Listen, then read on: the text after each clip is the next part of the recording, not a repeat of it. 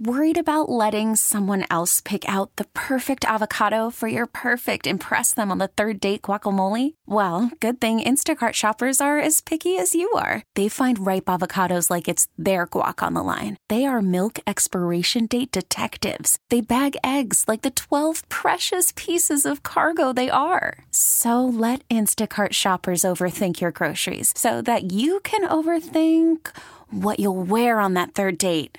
Download the Instacart app to get free delivery on your first three orders while supplies last. Minimum $10 per order, additional term supply. We really need new phones. T Mobile will cover the cost of four amazing new iPhone 15s, and each line is only $25 a month. New iPhone 15s? Only at T Mobile get four iPhone 15s on us and four lines for 25 bucks per line per month with eligible trade in when you switch. Minimum of four lines for $25 per line per month with auto pay discount using debit or bank account. $5 more per line without auto pay, plus taxes and fees. Phone fee at 24 monthly bill credits for all well qualified customers. Contact us before canceling account to continue bill credits or credit stop and balance on required finance agreement due. $35 per line connection charge apply. Ctmobile.com. Wake up! Wake up! Mike Mulligan. I didn't tell you this, David, but the minute we made our picks, I asked Brandon where he was going, and he's going Chiefs. So we got the four of us like-minded. I picked the Chiefs. I'm not back. I'm backing off that. I might bet the Niners just because all of us seem to be wrong. Maybe a lesson learned for everybody else out there in the future. Yeah, just know that the Kansas City Chiefs are never underdogs. Just know that. David Haugh. I want to ask you this: oh, in the next five years, who's more likely to get to the Super Bowl more often, Kyle Shanahan or Andy Reid? Andy Reid. They've got Mahomes. Who you got? Brock Purdy. Pretty good chance you're not getting back to the Super Bowl. He's good, but he's not that good. He's not elite. Lions are going to be there.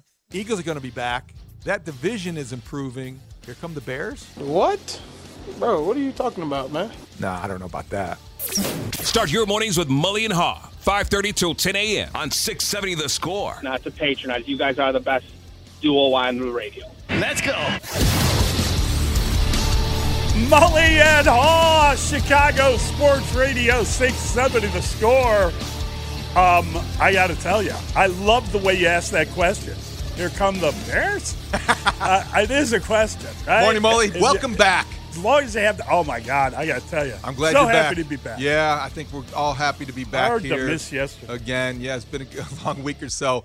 But the question yesterday did come up because in the aftermath of the Super Bowl, you're always trying to attach some local significance, look through the Chicago prism. And here come the Bears is with a question mark.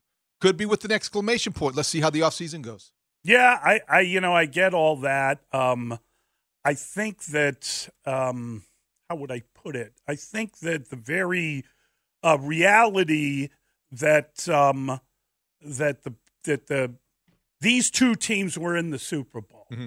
I, there's going to be one of these teams that's kind of cursed in some fashion. Something wrong is going to happen for one of these teams. That's usually the way it works out. Look at the Eagles. There used to be there used to be a curse Yes. on the losing team. Yep. That was a thing, and then uh, I think the Rams kind of got cursed the year they won.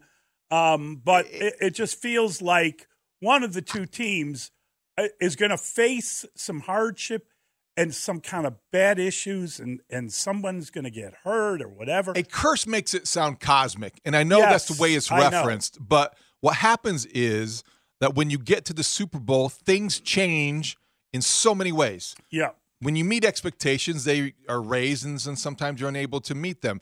The mindset of a locker room changes. The roster turns over. Your salary cap situation may change. All these are realities that you the have to length handle. of the season, what Right. you know, having to play as long as you do, and then the turnaround.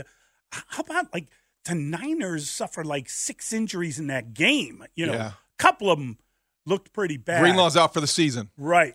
Popped his Achilles, non-contact injury.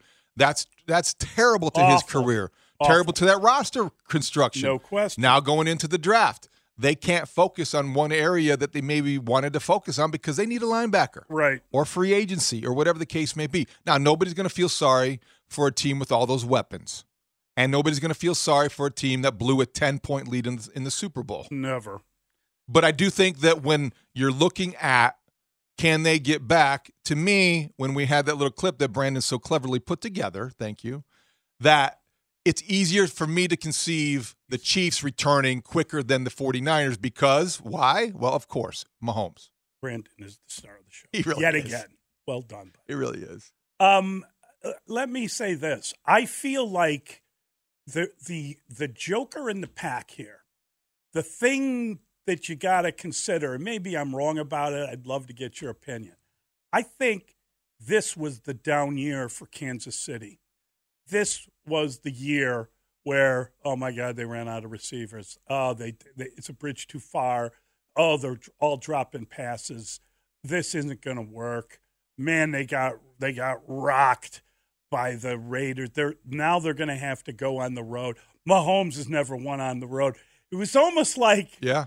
in terms of down years, they almost had a down year, but they won the damn Super Bowl yet again. They had every built in excuse to live down to those expectations we just talked about. The Super Bowl curse after they win it. They take a step back. Nobody in Kansas City would have complained. You've been it would have been understandable. You still have Mahomes. You've been fine.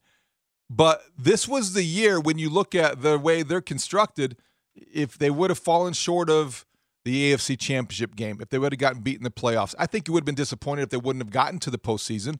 But if you're going to get in on the Chiefs, this was the year to do it. The fear is now. Exactly. The fear is now. It's like they dodged the bad year. Won't they be better during Yes. the regular season They're going to be year? better next year because of the experience, because of the way they're going to be able to replenish this roster. And what's going to happen gradually is that you're going to see, let's say, hypothetically, now this may not happen. Mike Evans is a free agent. Mhm. Mike Evans has two offers on the table. One Right. is like twice as much as what the Chiefs are offering. But you know what? I want to play with Mahomes. Or maybe it's a defensive I want to win lineman. another Super Bowl. I want to go to Kansas City. I'm ring chasing in Kansas City. They just became the team most likely to get back to the Super Bowl and win it and win it and win it because Yes. Mahomes. he's eight. He's 28. He's 28 years old. He's 28. he is now entering his prime as a quarterback. And as we God. continue to say, and I re- repeated it yesterday, some people get kind of offended by this locally or a little defensive. He is the closest thing we have to Michael Jordan right now. Oh, I, I mean, why would you get offended by that? Well, because He's people a- think, well, he's no Jordan. Well, he's an athlete. He's no Jordan. Raises his game in the most crucial moments, and it, it's you know you can't be Jordan in the NFL because there are 22 starters. So you got a lot of guys around you that have to do their job, and you know the the defense did a great job as we know Yes. all season long, and certainly again in the Super Bowl. Um, but when you look at what Mahomes, the difference that he makes, you know, did you think they weren't going to come down and kick a field goal to force overtime? I thought they might score a touchdown and win the game. I figured that was going to be the outcome. and then when they got into Yeah. overtime and they gave up a field goal, did you feel like they were going to run out of downs and they weren't going to be able to? I thought at least they were going to continue the overtime. Yeah, I, I did too. You, you know what the best nugget I heard yesterday in the Andy Reid press conference and some of the late locker room reporting what was that the Chiefs, if the 49ers had scored a touchdown, if Kyle Shanahan would have gone for it on fourth and four or whatever, if, if he would have scored a touchdown rather than a field goal, Right. and if the Chiefs had marched down and Mecole Hardman had tied uh, or scored that touchdown in that context at that moment, they were not going to kick the extra point. They were going to go for two. They were going to try to win it, and they were going to probably do it.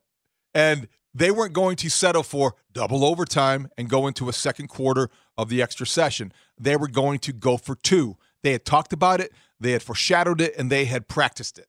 Wow. That's cool. It is cool. Yeah. That's very cool. Then Mahomes reveals that, and he says, I don't know if I should have talked about that. Yeah. Well, that's that's real. That, it's interesting fodder to contemplate. Um, it was, you know, the the television ratings are in. It's the most watched game in in the history of television. Unbelievable. Unbelievable numbers, historic audience, 123.4 million viewers. That was the Sunday average ag- across TV and streaming, Right. which is key. Yeah. My my daughter streamed the game with friends of hers in school. You know why? Because they all watched the game. And do you know why? Because Taylor Swift's boyfriend was playing in the game. They wanted to know if he was going to attack the coach. and he did. And let's face it, he did. And it's a good thing they won and they explained it away. I gotta tell you, he, they can explain it away all they want. He's all He- he's out of his mind. He lost some ground there. he with did. the with He- the fine uh, viewers and the Swifties were pleading with her to get on a horse. And There's no ride out of question though, and people can embrace it or they can ignore it if they choose. They got Mm-hmm. their head in the sand if they do. The Taylor Swift audience contributed to this being a Oh! historically large audience. That's my point. I, I, And there's no shadow exactly right. And it's, okay. Daddy daughter dance? No, we're going to watch the Super Bowl. Why not? Uh, Then it kind of you could have a daddy daughter dance at halftime, going along with Usher. Who, by the way, did you see Usher got married Uh, after after his the- performance? Well, it was he- that good. Doesn't he have kids and everything? I mean, they've been together for a while. I know, but he got married officially in Vegas after he did his halftime show. I- That's I a mean, day. I, I got to tell you, I think a lot of people may have done that, including people that are already married. There's always problems with that Okay, I know you had a friend who did that accidentally, and he already had he was already married, so he was a polygamist. Okay, Yeah, very brief. briefly. Your polygamist buddy aside, how many people? ha- Sometimes you go to Vegas and get married. How many people though have gone to Vegas and gotten married after performing in front of 123 million people? Did he have like a huge party or did he drive through? I think it was rollerblades, roller skates. You got married on roller skates. They skated through the drive. why not? That's pretty That's cool. that's a good metaphor for Yeah, marriage. You know, that's very It's all downhill from here. Oh boy, no, oh, it's not fair. uh, that's very funny though. I didn't know that he had done it right after. Right I knew after. They, I knew. I mean, I. And did you see Bieber? Bieber Uh, was offered the chance to perform with Usher, and he said he's not feeling it.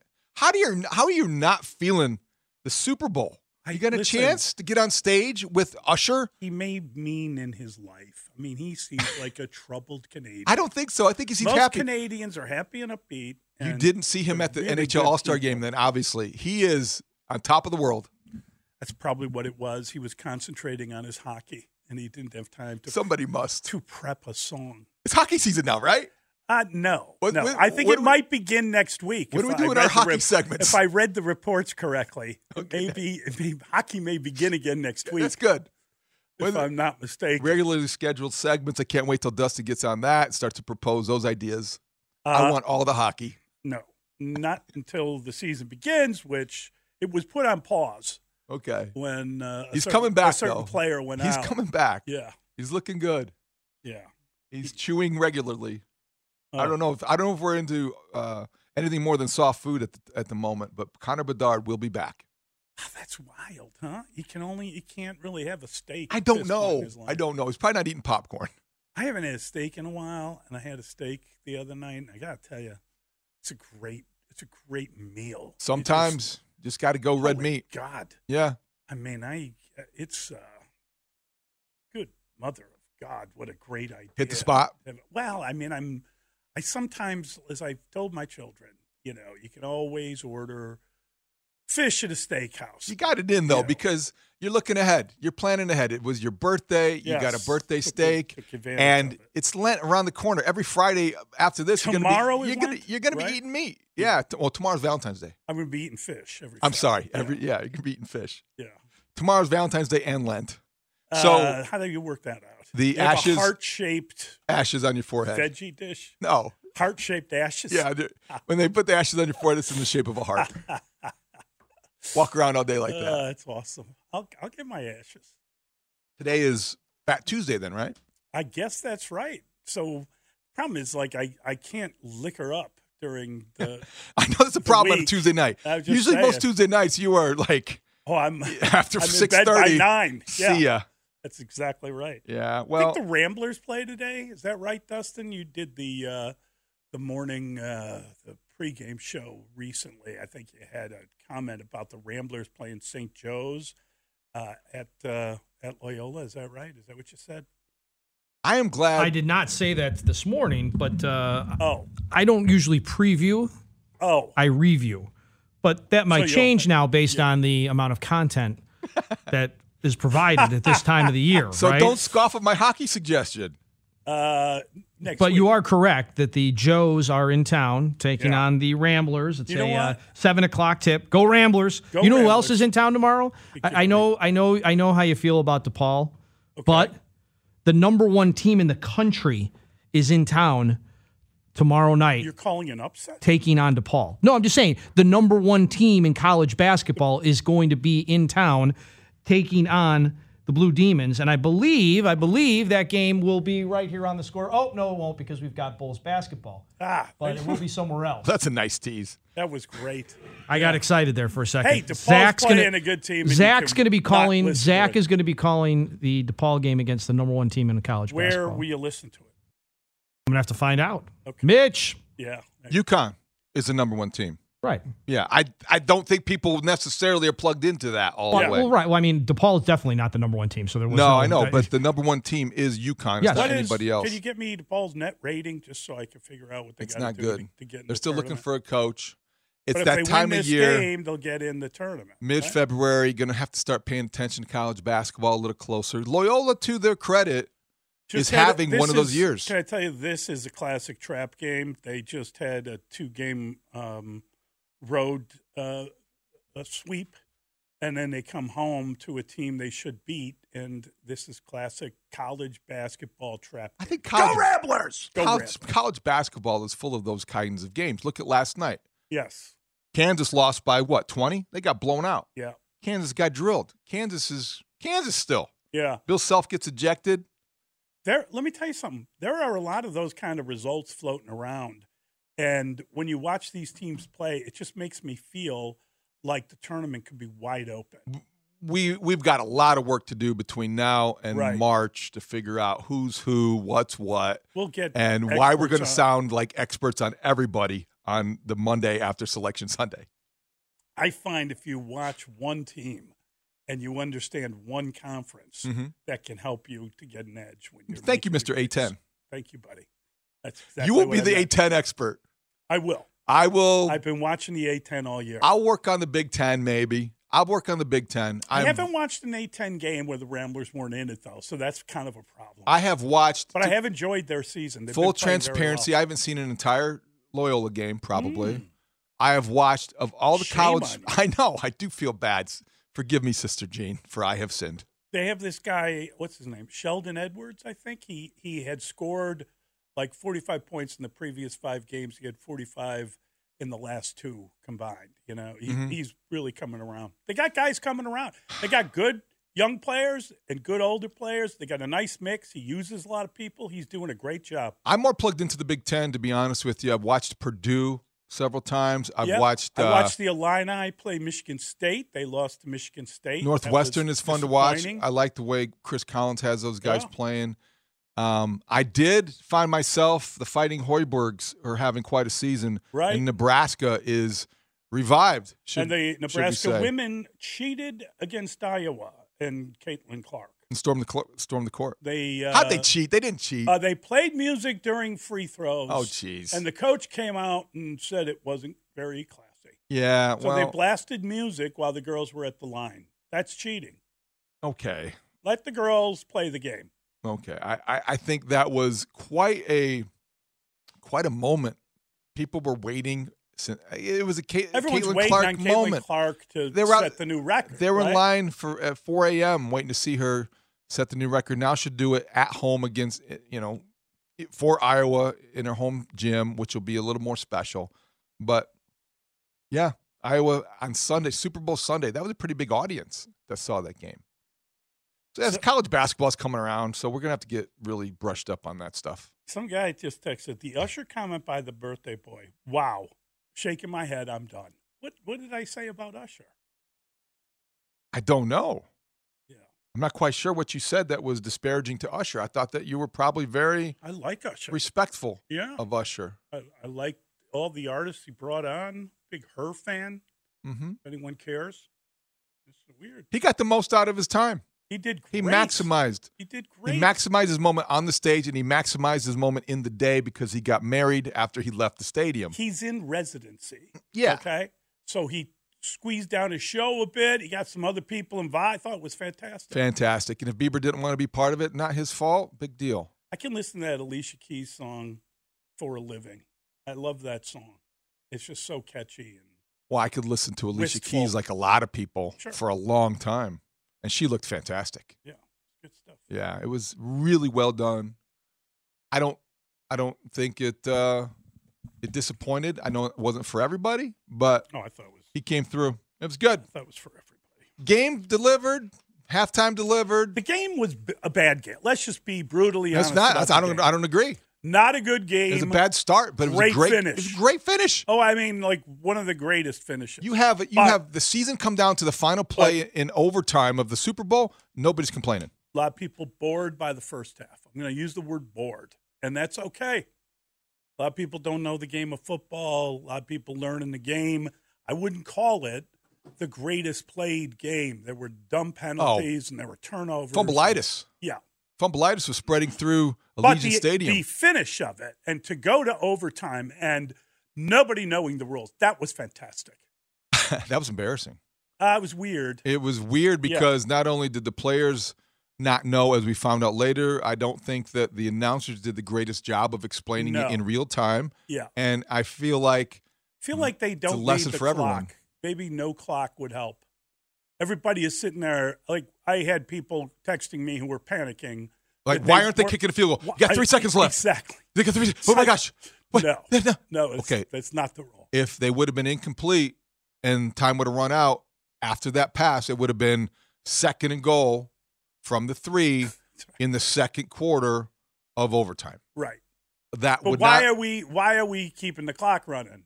Just so you know you're going to get. You There's know, got to be a play clock still, though, right? You're going to all that, but I'm talking about the game. well, they turned clock. the they turned the clock off for college overtime, so I think it's a fair question. But I don't understand. Is it because you want to know when you get to the break and change fields, and you're going to go down to the other end? Is that the idea? I think that might be part of the idea. I think you want to know also how long you're playing. You want to have the built-in breaks after 15 minutes. You have a quarter You're break. playing until one team scores a touchdown and the other team misses their. But it's also okay.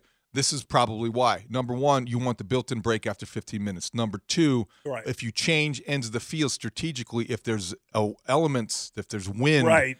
You that- know, you let's not run this play. Yeah. Let's count it down, and we'll run it on the or, other or, end. or kick a field goal. Right. Let's run down. Let's run down the clock. Let's get to the other end and let's kick this field goal from 45 yards and win the game and walk away rather so does than the other team start calling timeouts so you don't Could be. that? I mean, just that's saying, part of the a- strategy. In a future Super Bowl, we know that that rule was instituted because of the game between Kansas City and Buffalo, yeah. where you want both teams to get the ball. It's as Mhm. simple as that.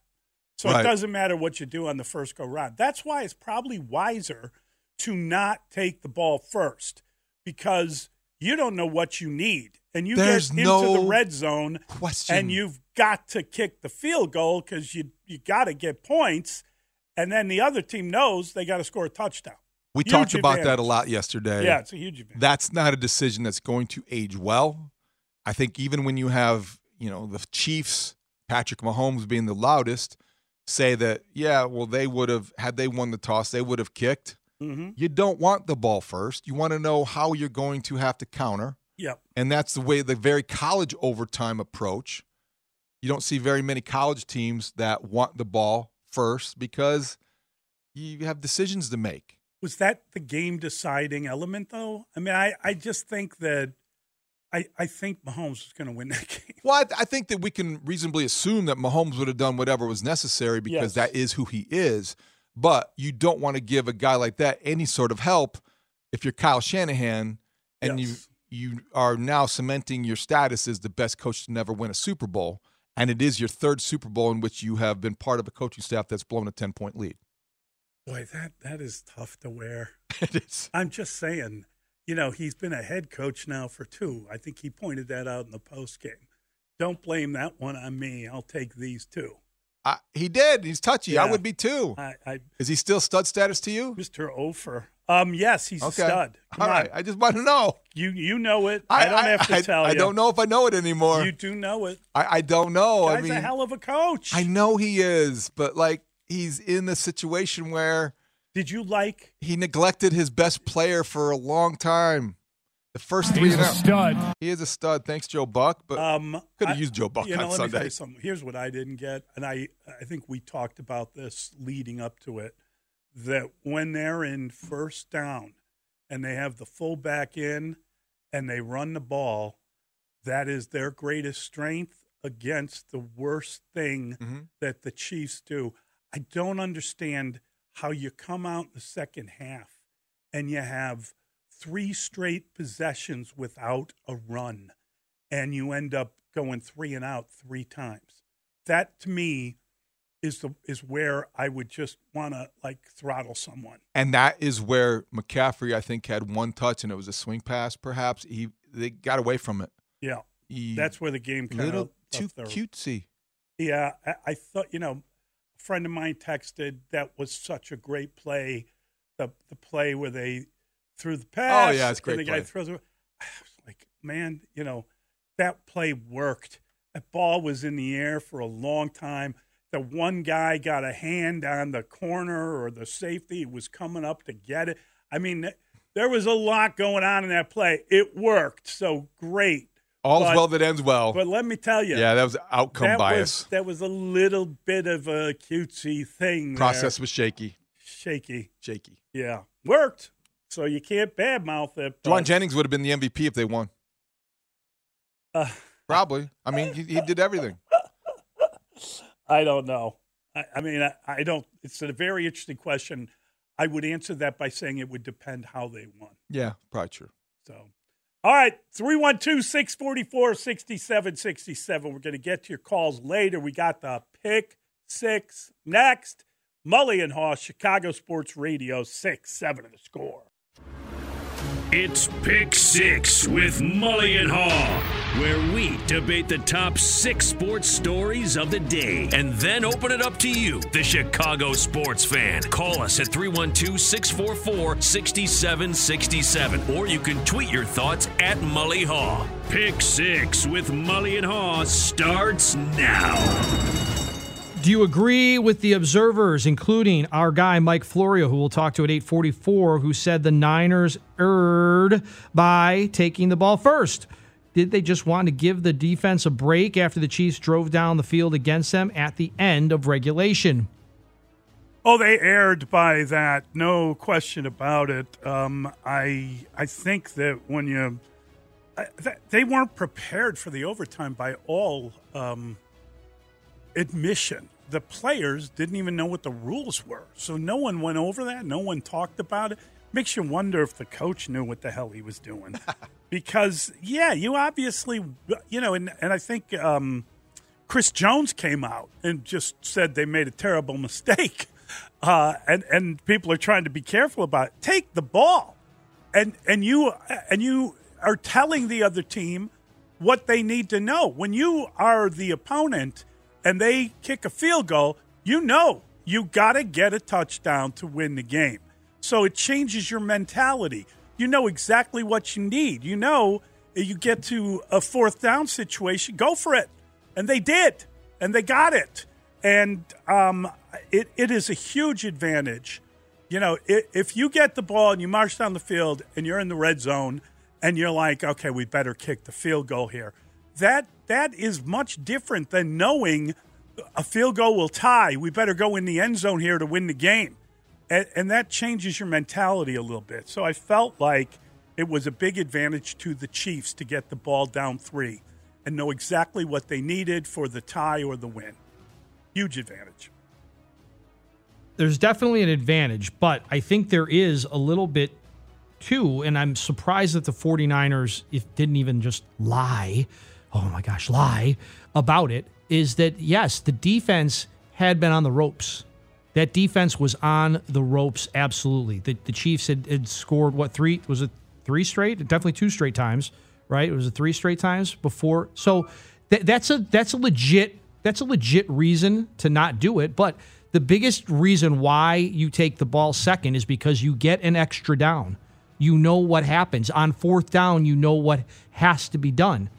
I- On fourth down the first time, you know uh, you get a little tight, right? Right, Uh, Do I kick or do I go? And uh, Right. now for for the reports that Andy Reid, and I'd like to hear it out of his mouth. Not like it feels like it's a story that Andy Reid, if he had gotten the ball the second time around, he would have gone for two. Yes.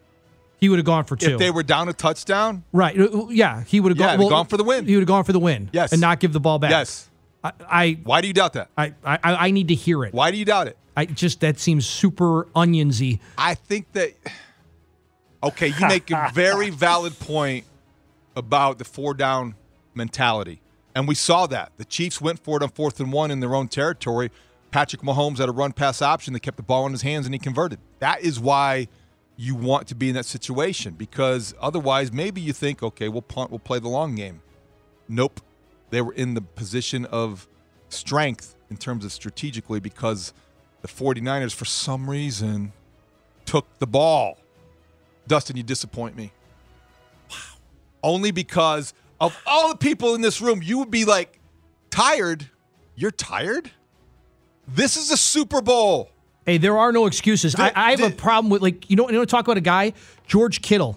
Okay, if since we're going there for a second, He went in the locker room. He was injured. He he got like a shot of Toradol and came back. right? You but should but appreciate but, that. But think about no.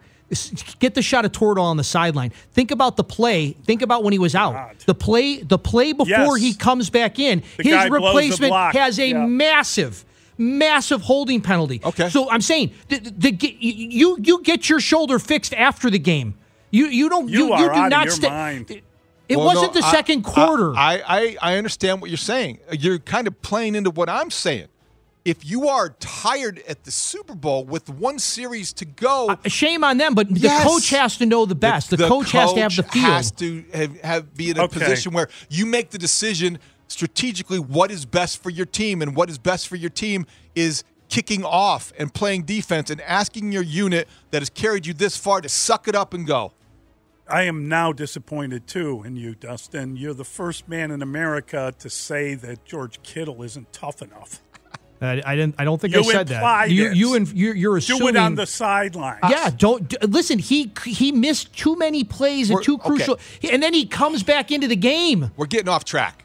The Kittle thing we Shocking. can talk about later. I'm just saying we're getting off track. I'm still disappointed. When you're talking about this I'm disappointed decision, in myself every day when I look in the mirror. So This decision by Kyle Shanahan potentially cost the 49ers a chance at winning a Super Bowl. And to me, I just don't think fatigue can be the biggest factor when deciding whether choosing to kick or choosing the ball puts your team in the best spot possible to win a championship. But you do acknowledge that they kind of marched down the field at the end of the game Sure. to force the overtime, and then you're going to put your defense back out and let them march down the field again. You Did- know what I mean? did- what did you do between the end of regulation and overtime? Probably refill your glass. there wasn't much time. It was pretty quick. They had a they, coin they, flip. They flipped the coin. It wasn't. That wasn't. That's not a lot of time. Grab There was, some there was bench, no commercial. get some oxygen, get some water, and let's go.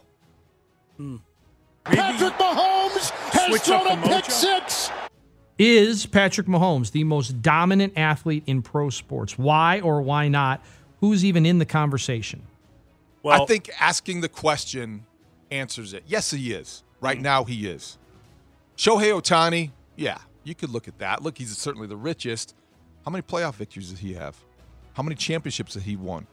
Connor McDavid, the best player of this generation in hockey. You can't stop Connor McDavid. He's a worth the price of admission. He is dominant on a nightly basis. How many cups has he won? Now in the NBA, at one point in time, it was LeBron James, and this was, you know, LeBron James had his Mahomes moment in Miami, then to Cleveland. You know, obviously with the Lakers, it's been a lesser to a lesser degree, but Steph Curry, you know, had had his run after Saturday night. I don't know if it's over. I don't think that's safe to say, but in terms of pure dominance, you look at Patrick Mahomes, three titles in five years, and 28 years old. He is having, he- is ha- entering his prime. This is the Jordan-esque phase of his career. So there is a conversation, but I do think it ends with concluding Patrick Mahomes is the most dominant player in professional sports. Um, you know, I, I think that Joker's having a moment right now. Um, probably should be a three time MVP. Joker's a good one. Title. Yeah, Joker's a good one. um, Leo Messi is getting old in the tooth, but he won the last World Cup, and uh, he's got Great commercial. about every bloody record you Great can commercial. have. Um, this Erling Haaland that is playing for the wrong team in Manchester. but The guy scores goals at will. You know, the problem is like you, you can't say anyone in baseball because you don't win. Uh, if it was Wayne Gretzky instead of Connor McDavid, he was winning titles. Cups. That's what it. That's Cups. what it. Ma- that's what matters Titles. in this conversation. Yes. Right. So you know, other than say Kylian Mbappe winning the French championship all the time, I don't. Jok- Djokovic, the tennis player, is that is he the top of the tennis? pla- I'm just saying. Are. It's we looking one. at a It's a good golfer, one. a tennis player? If you're talking about all of sports, I think Patrick Mahomes, as of this week, would be number one without question. And I think that he's heading into all time greatness. I think he might already be there. Yeah. Right. Um, here's how it's Patrick Mahomes. It, is no no doubt about it because of the right now. But what would be interesting is, in, the, in some of the arguments, sports great sports arguments are about you know one game. If you had one game, one man, one athlete, Depend on the sport. on the right? sport, right? Yeah. But the difference is in baseball, we talked about baseball, we talked about hockey, we talked about basketball.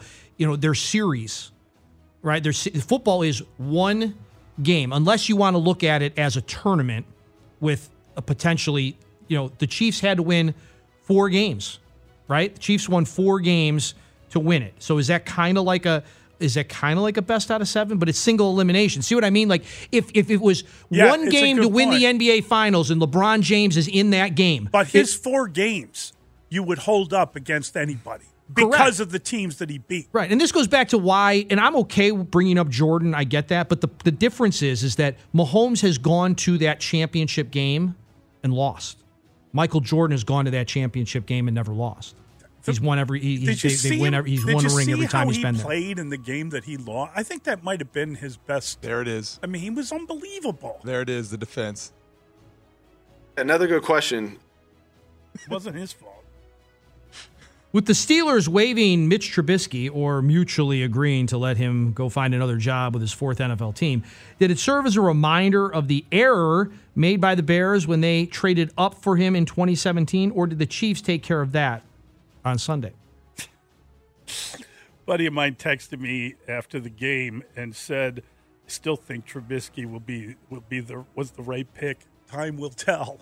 I just like fell over That was what occurred to him after the game. Uh, yeah, the Bears could have had that guy. As you stand there and you watch him go, and you watch him play at his best in the biggest moments of the biggest game, you can't help but think like, "Oh God." it re- they really really made a life altering franchise shattering decision when they fell in love with Mitch for whatever reason and decided to trade up to get the number 2 pick and take the wrong quarterback. So uh, it was after getting that text and thinking about Mahomes to see him cut the next day it just I I just kind of at one point I just took my head and I banged it down on the desk. I mean, what can you do? It was more like the kitchen table. Just whap your forehead onto that thing because it is a reminder. Of course, it's a reminder. And, you know, mutual, mutually, uh, they decided that they were going to part. Uh huh. The guy's in the second year of a $20 million deal and he decides, well, there's, I'm going to start somewhere else. Yeah. Why? because they're going to sign somebody and sign someone else. Maybe Justin Fields ends up there. That's another rumor. I didn't think about this until yesterday when David brought it up, and now it it's like smacking you in the face because of the mutual parting of the ways. It just his name being brought up 24 hours, less than 24 hours after Patrick Mahomes proves that he's the greatest athlete on the planet right now. Than the guy that you could. But again, there was a there was a piece of audio that we could play later, not during the pick six, but Patrick Mahomes realizing how fortunate he is to have been picked by the Chiefs and to be coached by Andy Reid. Mm-hmm. And I think there's a lot to say about that. Again, we we will never know I don't even know if you could simulate it in a video game because if you could, we would have already done it. Somebody would have done it. Yeah. But I mean, what would have what would have Mahomes Could look you, like? Could you have ruined Mahomes? No, I don't think you could have. No, I I don't, I don't know about so. ruin. I don't know about ruin, here- but great players are great no matter where they're. Here, here's the difference. matter so they would have the. Bears would have taken the North and never given it back. Yes. Had Patrick Mahomes Yes. been the Bears quarterback. Patrick Mahomes would have with won the Matt, Bears. with Matt Nagy Patrick Mahomes would have won a Super Bowl in Chicago. already. Yeah, I don't know about already. Probably. Probably. Yes. Yeah, why not? Wow. Yes. Wow. Come on, Dustin. Wow. Come on. Wow. Th- You, you know, I'm not that I'm disappointed cynical. in you, David. Uh, don't be. Don't be. Be. You're always disappointed. What's today any different? You said that to him earlier. Oh, He's did coming I? back. Okay, after. I'm sorry. I forgot saying that. Look, Mahomes. Now I'm even more disappointed. you can't stop greatness, and I think that it's it's a it's a fun hypothetical or a painful one to think what Patrick Mahomes would have done in Chicago. Would he have won three in five years? No, I'm not saying that. As we said yesterday, though, just win one. Who needs multiple titles? We're still celebrating 85 in Chicago. So he would have come here and eventually won because that's how elite quarterbacks do it. They raise the level of performance and everybody on the field. They raise the level of performance of everybody in the building. They're the most important person in that organization. That's why you need an elite quarterback. That's what the Bears are looking for. That's what everybody's looking for. You you don't double doink with Mahomes under center. Probably not. You don't. You know why? Because you don't need a field goal. You're in the end zone celebrating. That's why you're not settling for a field goal because he converted on third down. So as for Mitch, eh, see ya. He's on his fourth team. He'll be a career backup. He'll be making some good money. But that was a huge disappointment. I mean, that seems like three mistakes ago at the quarterback position. So it seems like a long time ago. You know, to answer your question, How do you judge the middling mess known as the Bulls after last night's game against the Hawks? Where are this team in the conference battle? Well, nothing that happened in Atlanta made you feel any better about what happened in Orlando. Bulls beat the Hawks. They scored 136 points. Not a ton of defense going on. Ayo was terrific. You like to see that. Right. Coby didn't hit his first three until the fourth quarter. You wonder about that. Is he cooling off a little bit? Um, teams may be, you know, geared to stop him. What's going to happen? You know, Drummond. How long can they get what they're getting out of him? So the Bulls are going to be, you know, in that what 28 games left now. They're going to be what they are. uh, A pile of mediocrity. They're going to be competing for a play-in spot. And let's not make any mistake. Competing for a play-in spot in the Eastern Conference, not what it is in the Western Conference. The Western Conference playing around with the Warriors and the Lakers and all those teams, that's going to be fun. East the Eastern Conference playing around is going to be drudgery. The contrast will be stark, but the Bulls are in it, and if that is the, the destination and, and that's their goal this year, I think last night took a step in that direction. Not an easy game to watch, but whenever they play Trae Young, it's it's kind of fun to see how they respond to him and how he responds to them. But last night was more the same from the Bulls. At least they won. Hey, at least they won. I, I mean, you, you can't you can't beat them up when they lose and not celebrate the wins. They they beat a team. Th- th- this is they beat the team that they're probably most comparable Yes. to. Right. And, and they stayed ahead of a team they have to. and they do. came they were down a little bit came back you know luckily trae young couldn't shoot last night he had 19 points but 2 of 10 from three point range so he couldn't shoot straight um, so they scored the most points they've scored all season. That that takes something. You know DeRozan 29 Vooch 24 again who who would think Ayo Dosunmu would have 29 points? Right? I mean no shot. I would never think that he would have. So good for him. Good for him. A couple of guys that I, I can raise my hand that I was ready for the Bulls to give up on. Coby White and Ayo Dosunmu. And they both have been playing pretty good. Yeah, I you know, look, I think that it's a significant win. They are a middling team, and they are battling to get to the play and maybe on a, it with a with an outside shot at getting a a, a spot in the uh, in the actual playoffs. Now they're not very good against winning teams, and um, look at their record. They I think they play a bunch of winning teams down the stretch here. So this schedule is going to turn. They're going to have to play well against good teams, and it's it's a difficult one to imagine. But having said that, if they could somehow get past Cleveland, all of a sudden those last four games, it looks like a win. Even with the loss at Orlando, which was a total dud, you're talking about going three and one. They go two and two. It's kind of what I thought they would do before the break.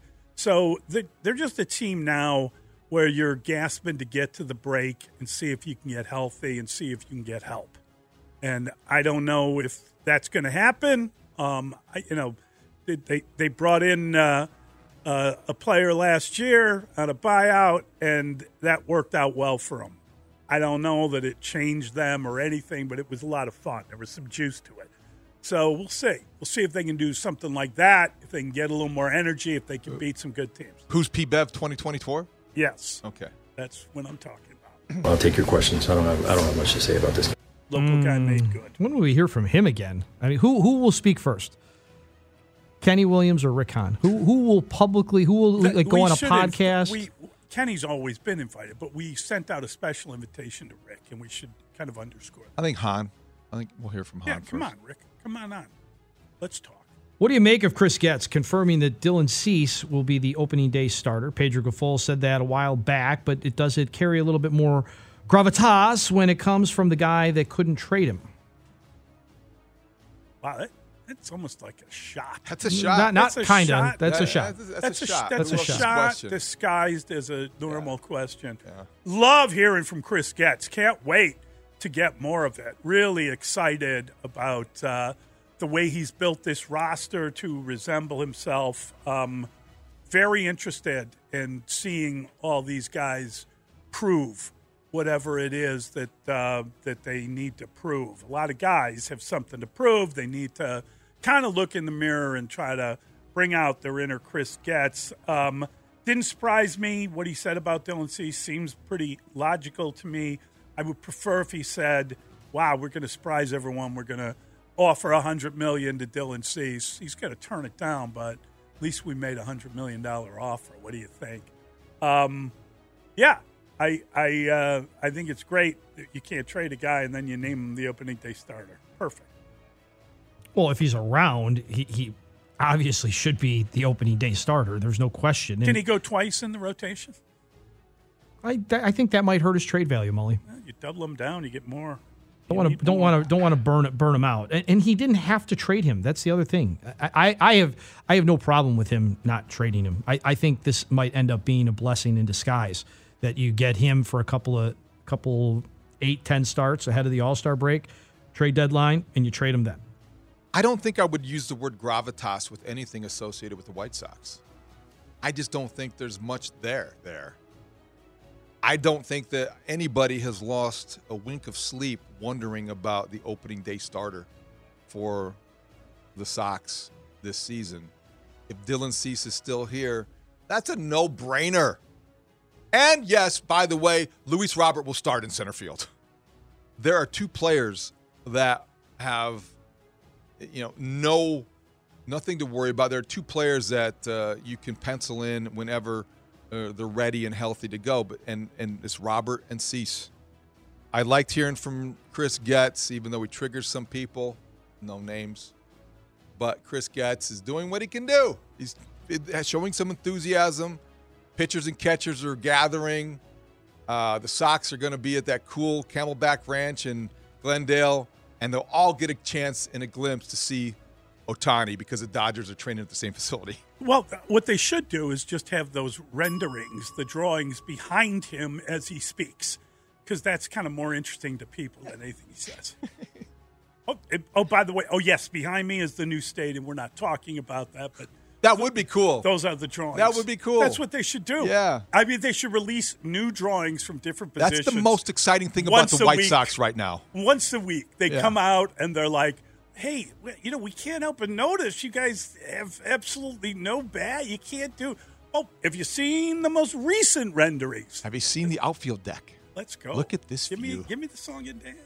I've answered this question, you know, a lot, obviously.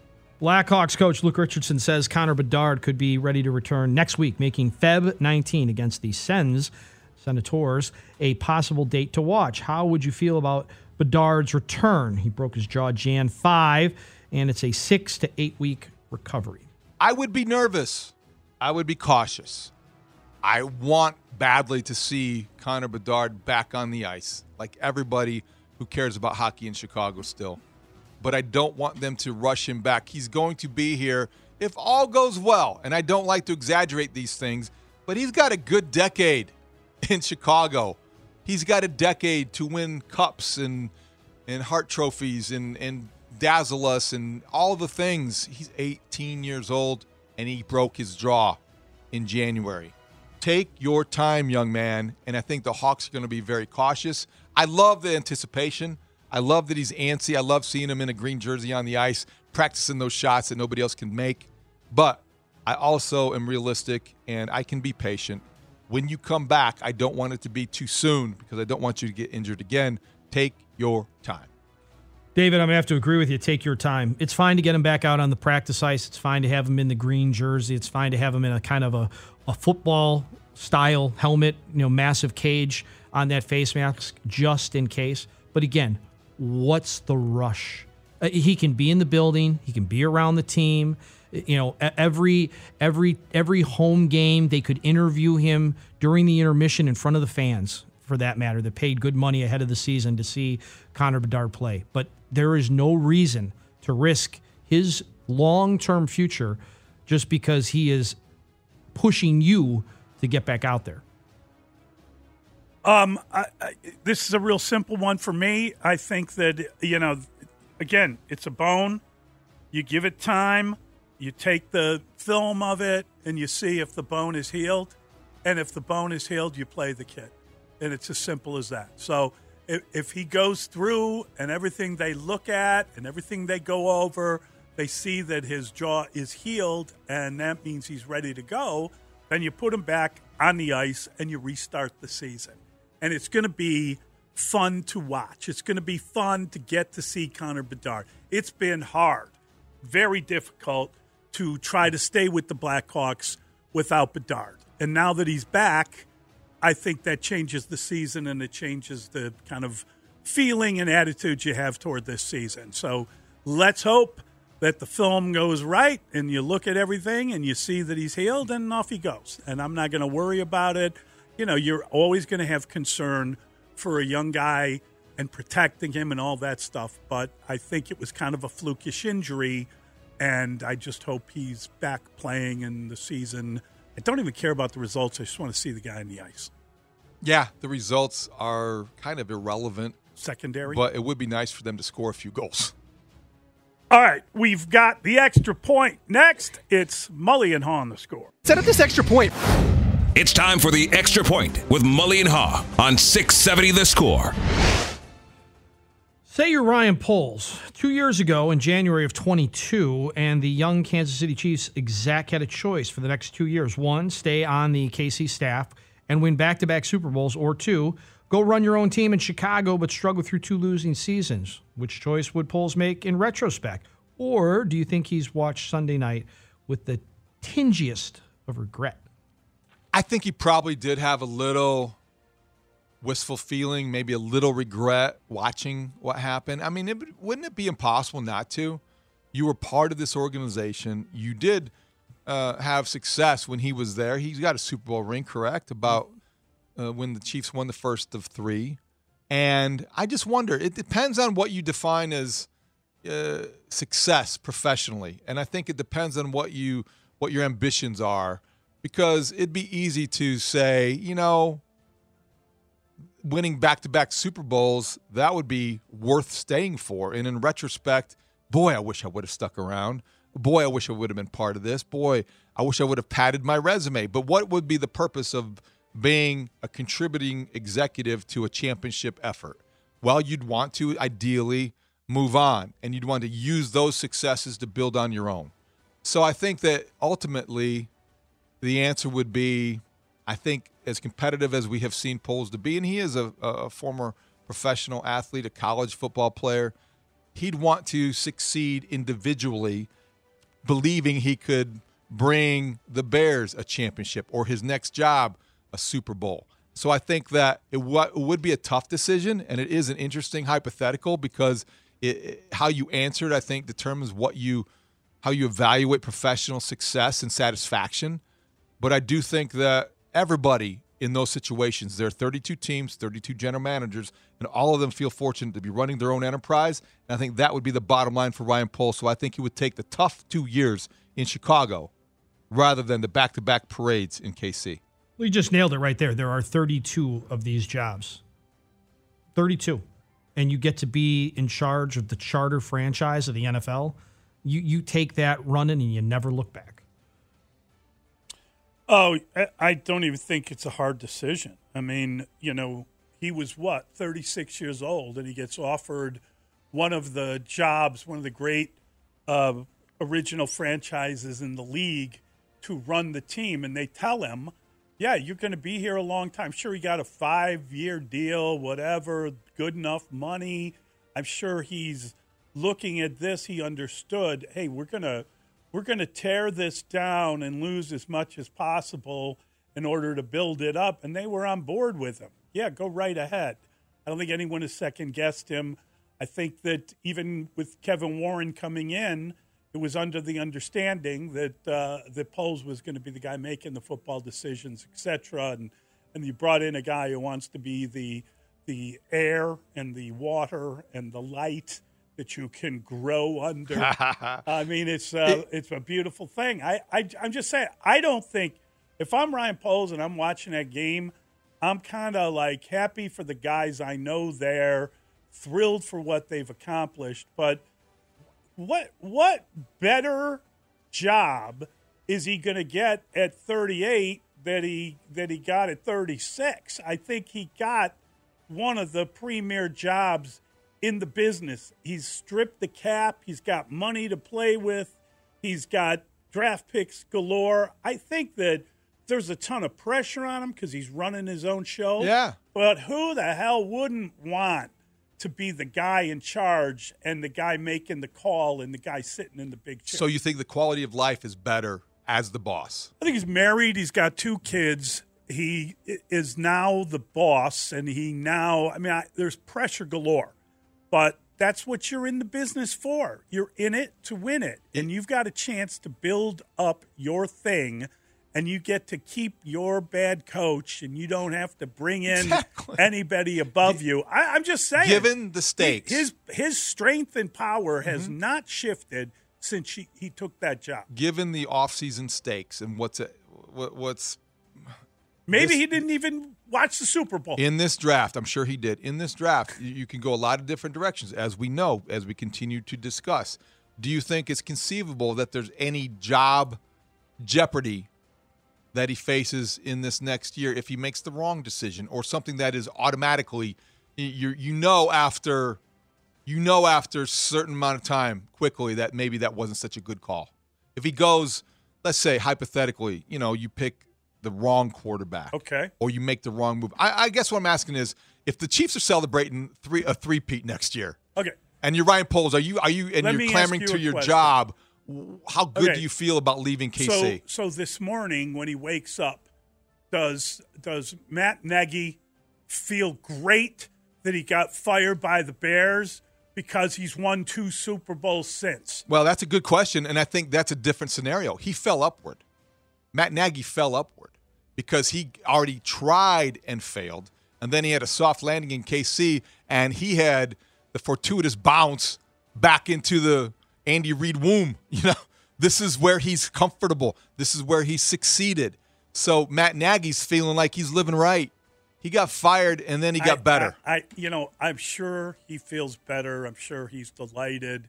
I'm sure there's something in the back of his head that reminds him that he's a failed head coach in the NFL. in 15 years, and nobody, Okay. nobody came to interview him. no one waited to hire him. I know what you're saying, and I'm not totally disagreeing with it. In 15 to 20 years, when Matt Nagy reflects on his career, or if he's speaking to a group of Kansas City uh, Kiwanis Club, or whatever it is, do you think they introduce him as the fired, failed head coach of the Chicago Bears, or the offensive coordinator who won three championships and counting with the Kansas City Chiefs if he wins again next year? Two, right? I'm saying, but if he wins next year, you said if they he won stays, one without him. I, I, you think they're going to win a three in a row? that- why would you bet against him now? okay. I don't know. who knows? I I'm mean, just I'm saying. not, I'm not arguing with you because we had that conversation earlier, which I think is fascinating. I think they had their bad year. They might have had the worst year they're going to have in the next five, and they still won the Super Bowl.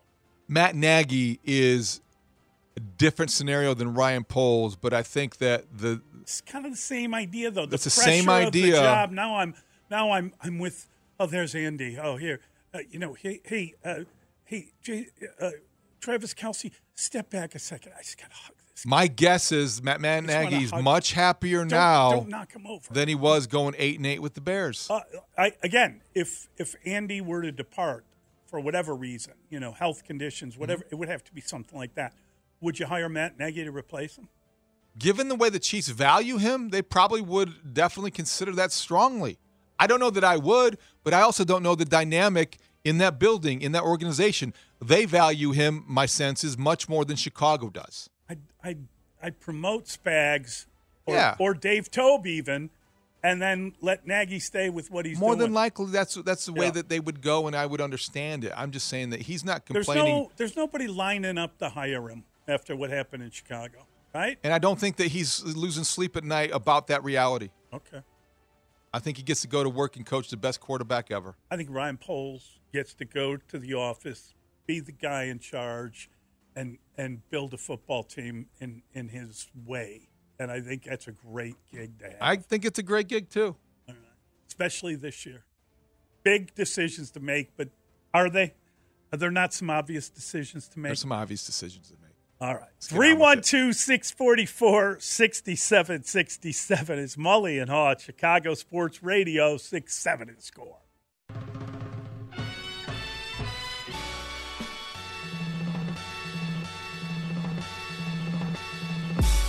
Mully and Haugh, Chicago Sports Radio 67 of the score. So Chris Jones, after the game, came out, and, and the audio's terrible, but we'll just tell you. He said it's crazy that they deferred to open the overtime. It is. And he was stunned by it. And um, and our buddy uh, Bobby Vas- Vasilopoulos, he went back and he timed it.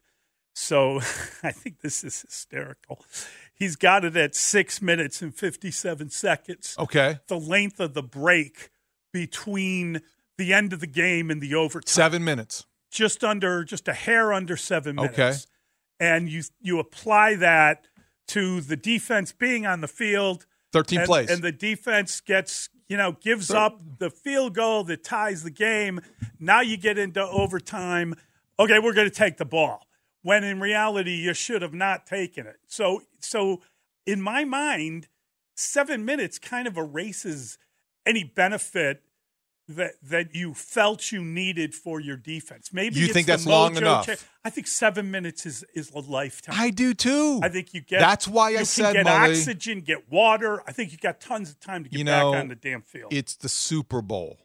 If you're going to ask somebody to dig a little deeper, reach a little further, do a little more, you're if you're ever going to ask your players to buy in and to remember how they felt when they reported in July, to remember how they felt, you know, all the things. This is when you coach. This is when you appeal to the the meatball mentality within every football player. Tired? You're not going to be tired in overtime in the Super Bowl. That is when you want to show your opponent why you're there, why you're better, and why you're going to win.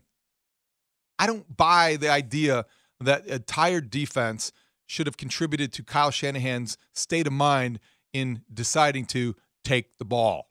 You don't take the ball. And we now know a lot more why you don't. And his explanation, kind of weak, actually. yeah. He, you know, he said it's small sample size. He's right about that. Yep. Analytics showed you that maybe it's, it's good to take the ball at times. Eh, not really. No. So when you have such a consensus throughout the game of football, and I, I don't want to overstate the consensus, but I do think that you can find enough reasonable minds that wondered about the wisdom of that decision to make you wonder why he did what he did because it might have cost him might have cost him a Super Bowl. Because let's, let's say this. They they they kick Mm-hmm. Mahomes scores. You know, so let's say that, and then they get the ball back. Maybe Kyle Shanahan's the one going for two. Maybe they convert going for two. maybe Kyle Shanahan then goes down not a legacy of the guy that can't win the Super Bowl. It's like this genius did it in the most important play ever, and they converted a two point conversion and they win the game by a point. Oh, it's a God. great thing to to ponder if you're unless you're a 49er fan. You know, I- I think the other thing we should mention is there is a luck involved in some of the things that happen in a football game. I don't believe that they were lucky to block the extra point. I think that that is. We talked about special teams going into that game and Dave Toub and what he can do and how good his team is. They were they were exchanging field goals of 50 plus yards. They were setting Super Bowl records it seemed every time they tried a kick.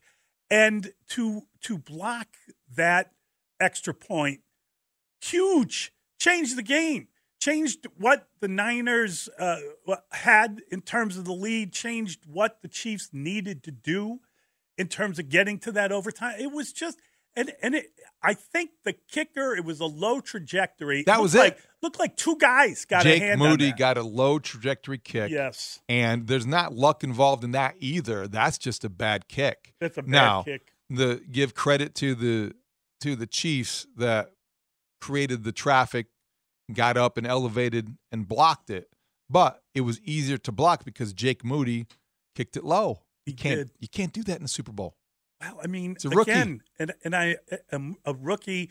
Just one little thing like that can change the game. One little moment that that you know you go through a whole year. The guy had been fantastic all year long, and and he I don't think he had missed an extra point, and then just somehow you changed the trajectory or you did something. You moved your foot down. I don't know what you- the hell you, he did. You did what rookies might be prone to do in the Super Bowl.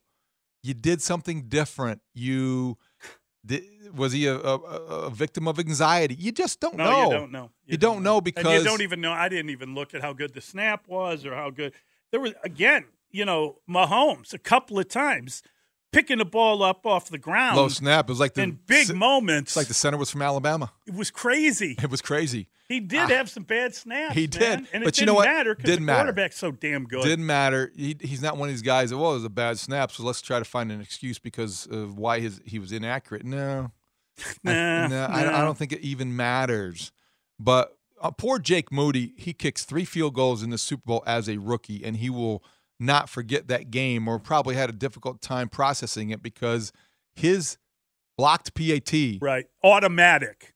automatic changed the way the game went from there. Instead, of is a big, huge difference between 16 to 13 and 17 to 13. And it wasn't the deciding play because the game went on and there were tons of things that happened and you know you got to a point if you're if you're um if you're the quarterback, right? If you're Brock Purdy, you're seeing that fourth down play where you didn't get or the third down play, third and 4 where you just you just couldn't get the ball out in time to the to in the crossing pattern that would have had the first down and then you're eating up all the clock and there's no way they're coming back on it. You, you know, you win the game. He left some throws on the field.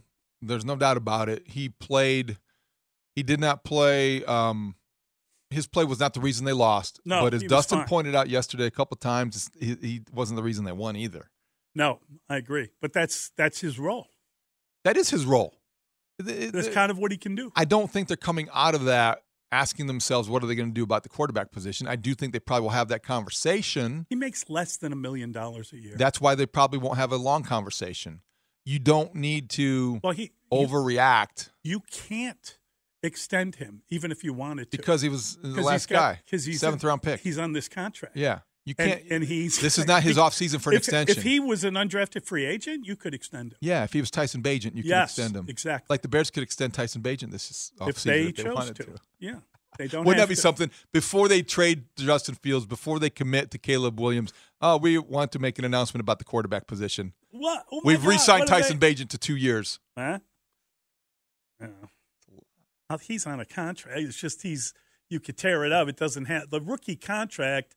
eh, If you were drafted, you got three years, and then you got the option. So they could give him a contract after next year, which they really ought to, given Probably the fact so. that he's their star. Purdy is a uh, Purdy is a luxury right now that the 49ers are going to take advantage of for, Right. for a while. Right. They'd be foolish to move on, even though the Helps them Kirk, pay everyone. the Kirk Cousins question will linger, but I don't think that's the direction they're go- they'll go.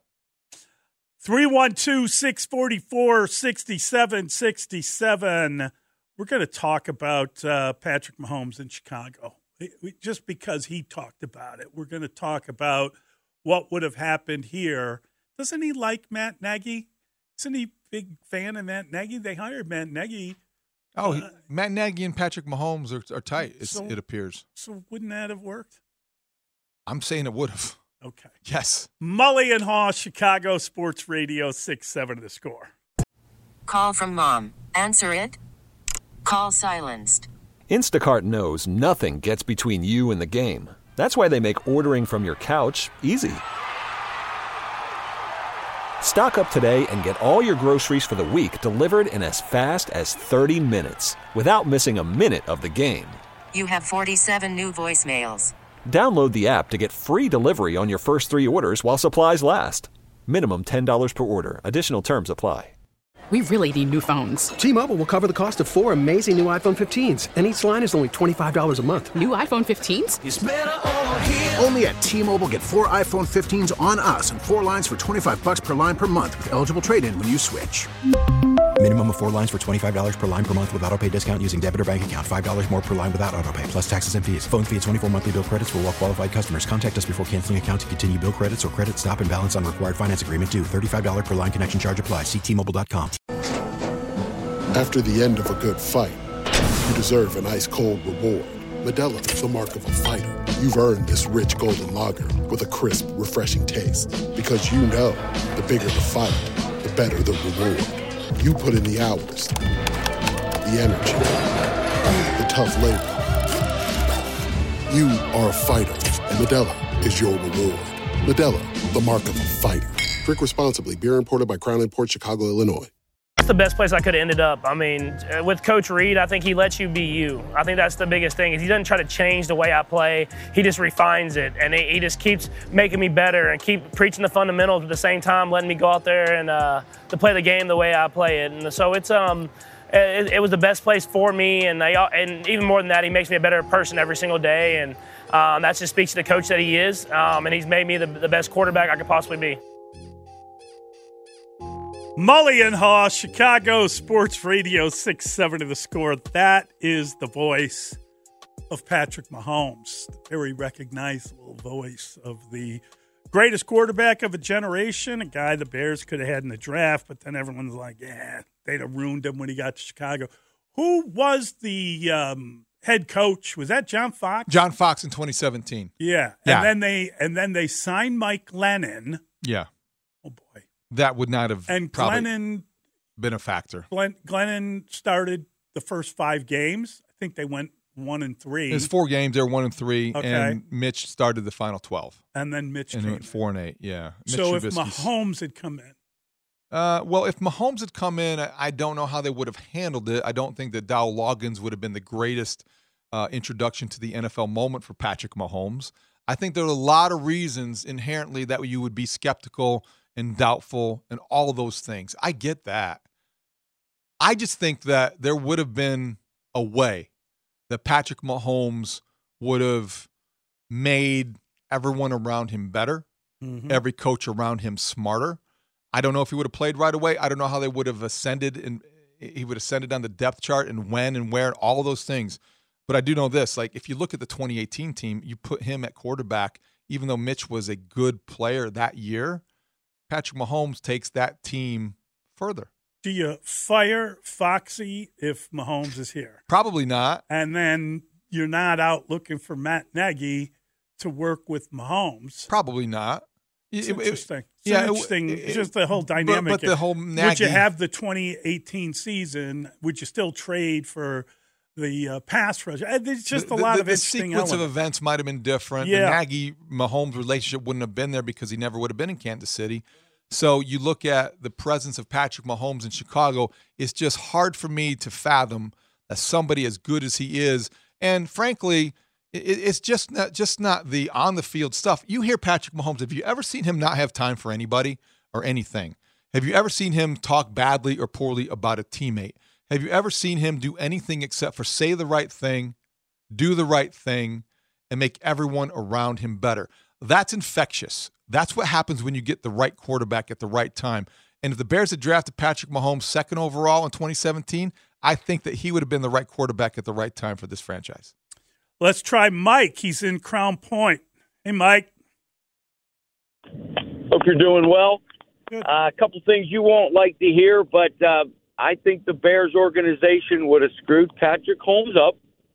And the reason he's so good is you had Andy Reid, but you also had Alex Smith. I'll uh, hang up and let you talk. I, I think you're taking a gratuitous shot at Mike Glennon. That's what I'm hearing. I understand, Mike, where you're coming from. This Bear organization has ruined almost every quarterback that's come through here. Or you could make the case that, you know, it was a bad environment for Jay Cutler to thrive. It was a bad environment for Rex Grossman to grow. Kyle Orton had his issues. You go back further than that, you have to go back to Jim McMahon to find a quarterback who had a positive experience. That's understandable. This is a cursed organization when it comes to the quarterback position. That said, Patrick Mahomes is this is the NFL's version of Michael Jordan. And I just feel like in that context, he would have he would have risen he would have elevated the level of performance for with everybody for everybody in the organization. Uh, everything's a problem. Even that guy. Yeah. Even that guy would have sounded smarter and less cranky and old with Patrick Mahomes as his quarterback. Let's try Ming. Ming's on the road. Ming, hope you're well, buddy. How you doing? Morning, morning. Uh, not too bad. You Good. guys? Good, Hey Ming. Hey, listen. Don't you understand that Nagy drafted Trubisky to give the false impression that he was better than Mahomes, so Mahomes would drop to KC? He, Na- Nagy wasn't he here when wasn't they here. drafted, He yeah. was hired the next year. So so um, Nagy came in in 2018, and one of the things that they wanted to, one of the things they talked to him about is, you know, it, the only way he got the job, frankly, Ming, is he said, "Oh, Trubisky, love him, loving him coming out, feel like I can really help him and work with him." So they wanted to make it work with Trubisky, and that is why they brought in uh, uh, Nagy. That's, Yeah. they thought that system would help. Trubisky. Mitch Trubisky had more to do with Matt Nagy being in Chicago than Matt Nagy had to do with Yes. Trubisky being in Chicago. and it and it and it worked for a year. It did. 2018 was a very good, fun, It was a great defense. special year. Doesn't yeah, they had the good defense. They had an offense that was complementary, and they had uh, everything going on. You know, the, the the pity of that year was the way it ended, not the way it went. The way it went eh, was good enough that in the summer of 2019 there was a sense of enthusiasm surrounding the Bears that hadn't been there in years. So we forget that quickly, but I do think it. You know, it, it seems like a long time ago. It will be five years this summer since there was that kind of enthusiasm. But I think right now you're beginning to look at what is possible, and this offseason could create that kind of energy if they make the right decisions. I, I think it's funny. Uh, Texter checks in and says, "If Mahomes is Jordan, don't forget organizations win championships." So that's the argument that Mhm. Bears organization couldn't have created what they had with Mahomes. Um, It's a circular argument because I could make the, the the counter that you know what, yes, that's true, but the Bulls organization and the decision makers Well, were that- so much smarter with the presence of Michael Jordan. Uh, let me tell you something. You know. and and and you know, Come on. Michael didn't need Phil to win a championship. Michael Jordan was going to win titles. I know. and he won titles. You can say the same thing about Patrick Mahomes. I think that's I what think- I'm saying. I think the Andy Reid marriage is historically good. It's going to go down as one of the best ever collaborations with head coach and quarterback. We talked to Dan Pompei yesterday about some of that. But Mully, I think that allows and enables because of the symmetry where they are in their respective careers them to win multiple championships. But we're, we're, again, we're we're talking about one in Chicago. Yeah. Would he have been able to win one here if the Bears had not made the blunder of a generation and passed on him in the 2017 draft? My sense is that I can say confidently, I feel like Patrick Mahomes would have won a Super Bowl in Chicago if he had been a Bear. Yeah, I do too. I, I you know, again, I, I, we're talking about a, a, you know, a dynasty now, and we're talking about all that they can do. They've got the one guy that is dynasty defining. Mm-hmm. If you don't have that player, you don't have a dynasty. It doesn't matter how good the tight end is. It doesn't matter if uh, if your defense plays well. It comes down to the biggest moment, the guy that touches the ball on every offensive play, and the fact that that he's just above everyone else in terms of what he can get done, highlighted by this terrible season playoff run on the road, Super Bowl win in overtime. Come on, man. That's like a that, it's like a story. And if you insist on making the comparison and applying that to uh, the Bears situation, the takeaway is that what you just described, you could have the you can be fixed at left tackle, you can be Yes. fixed at running Yes. back, you can be fixed at all the positions and all the playmakers. But what you're really searching for, the elusive thing when you're chasing a championship is that quarterback, is that difference maker, is that guy. And the Bears go into this offseason weighing one against the other. And what Sunday night did more than anything in Chicago was it reinforced the idea if you're chasing that one guy and you want to draft that guy first overall, you just saw the reasons why. You just saw the reasons why it potentially could be worth it. Let's try Rob. Rob's in Edgewater. Hey, Rob.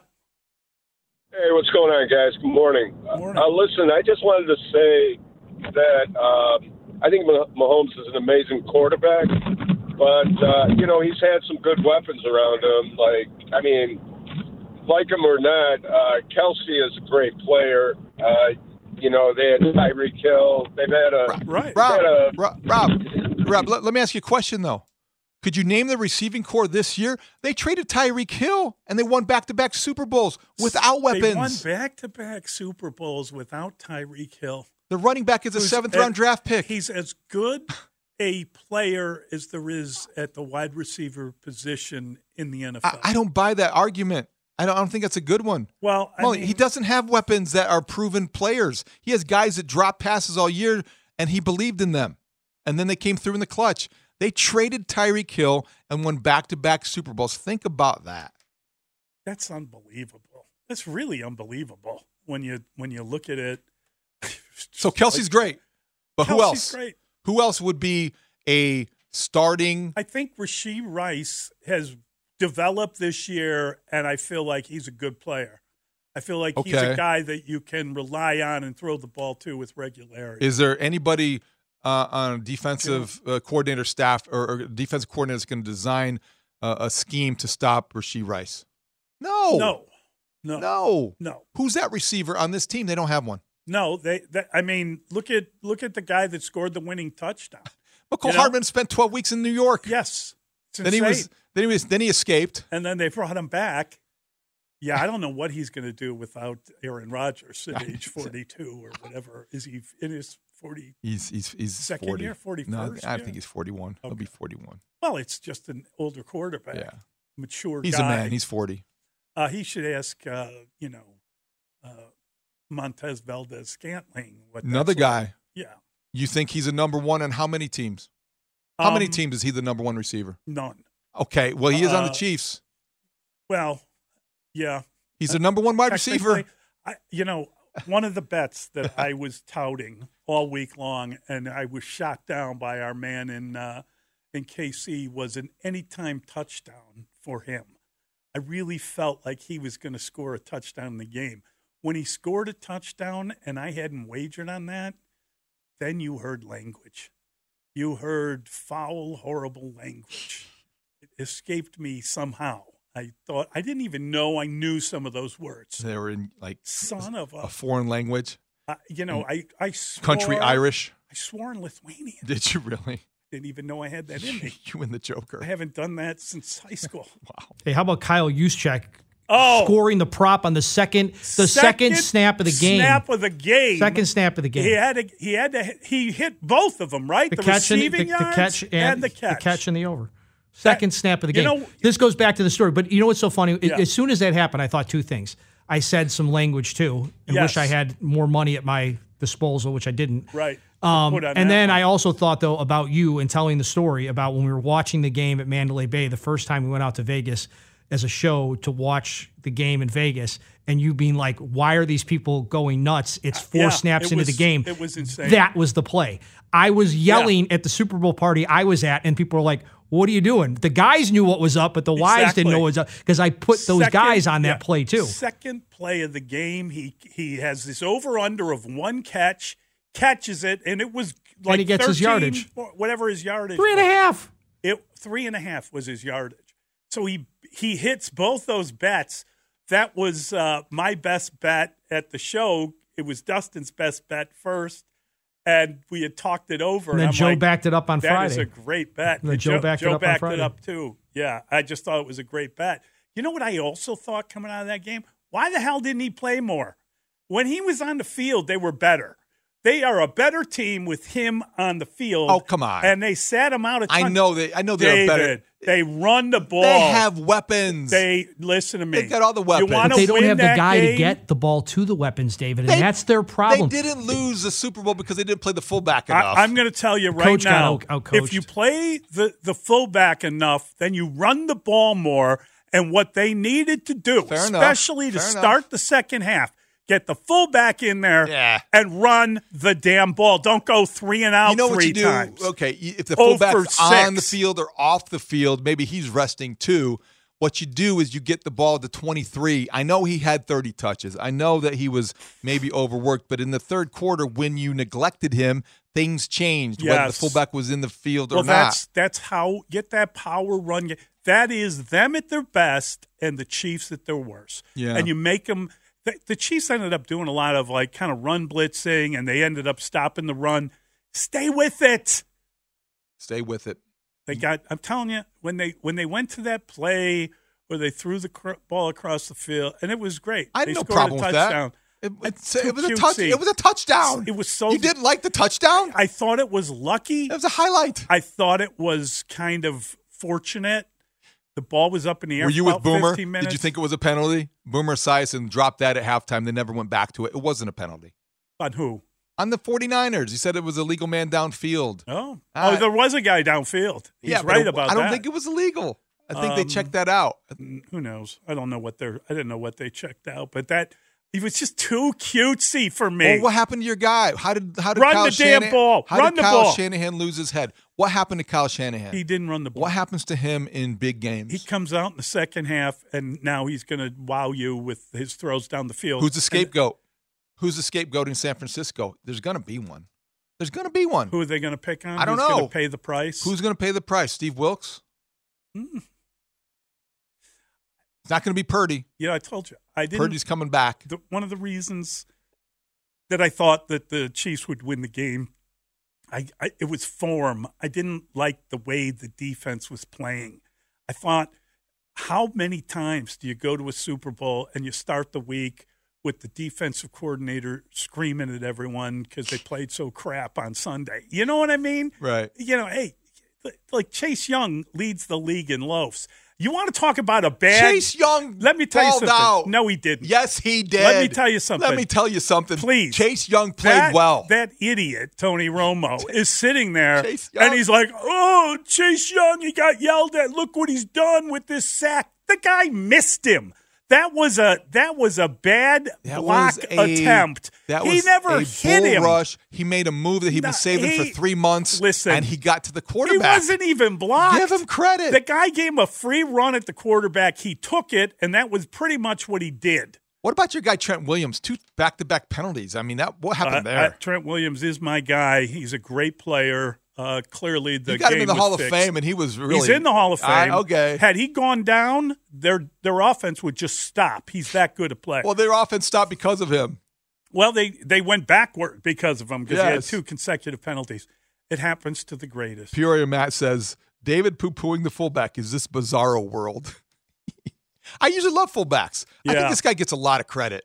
He gets he's very good. Well, he he got he got the catch He gets- and he cashed the ticket on the catch in the yards. So yeah, I know he gets a lot of credit for that. keep him in that. the game. Keep him in the He's game. a, he's a good route runner you know, for a people fullback. are, I hear people that are a lot. telling me that I I got beat. I didn't get beat. I I picked the bloody Chiefs. Okay, I I complained about picking them. Yeah, you did.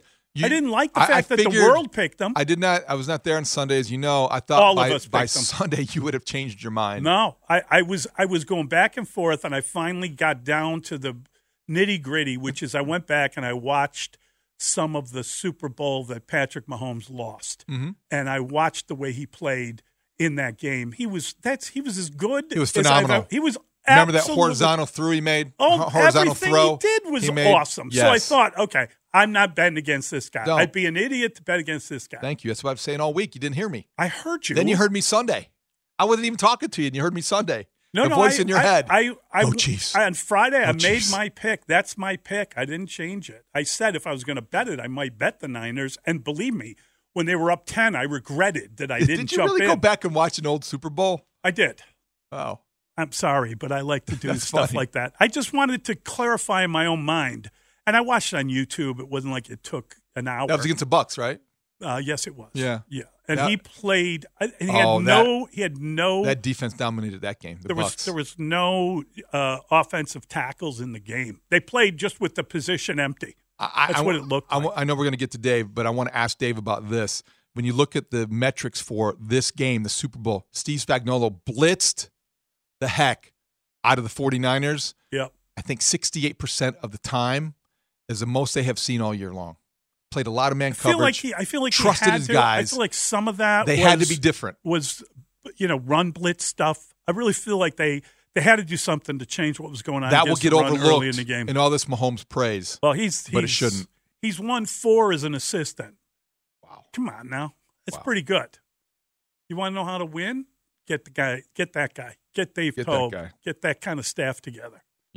And uh, and let the other team not know how to handle overtime. All right, 312 644 6767. We're going to stick with your phone calls. We'll be right back. Mully and Haugh on the We get it. Attention spans just aren't what they used to be heads in social media and eyes on Netflix. But what do people do with their ears? Well, for one, they're listening to audio. Americans spend 4.4 hours with audio every day. Oh, and you want the proof? Well, you just sat through this ad that's now approaching 30 seconds. What could you say to a potential customer in 30 seconds? Let Audacy put together a media plan tailor made for your unique marketing needs. Advertise with Audacy. Visit ads.audacy.com.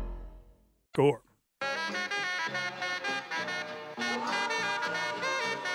With the second pick in the 2017 NFL Draft, the Chicago Bears select Mitchell Trubisky, quarterback, North Carolina. Hello.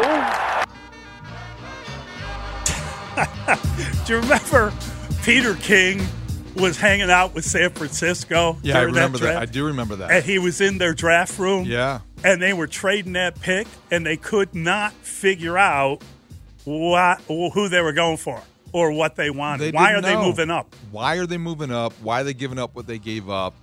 I think that a lot of us felt like at the time Ryan Pace was acting with conviction, and finally they're going to get their guy. And we know what happened next. And why are we playing that this morning? Well, Mitch Trubisky is a former Steeler, so he's on the street. He's going to be joining his fourth team if he signs with somebody next.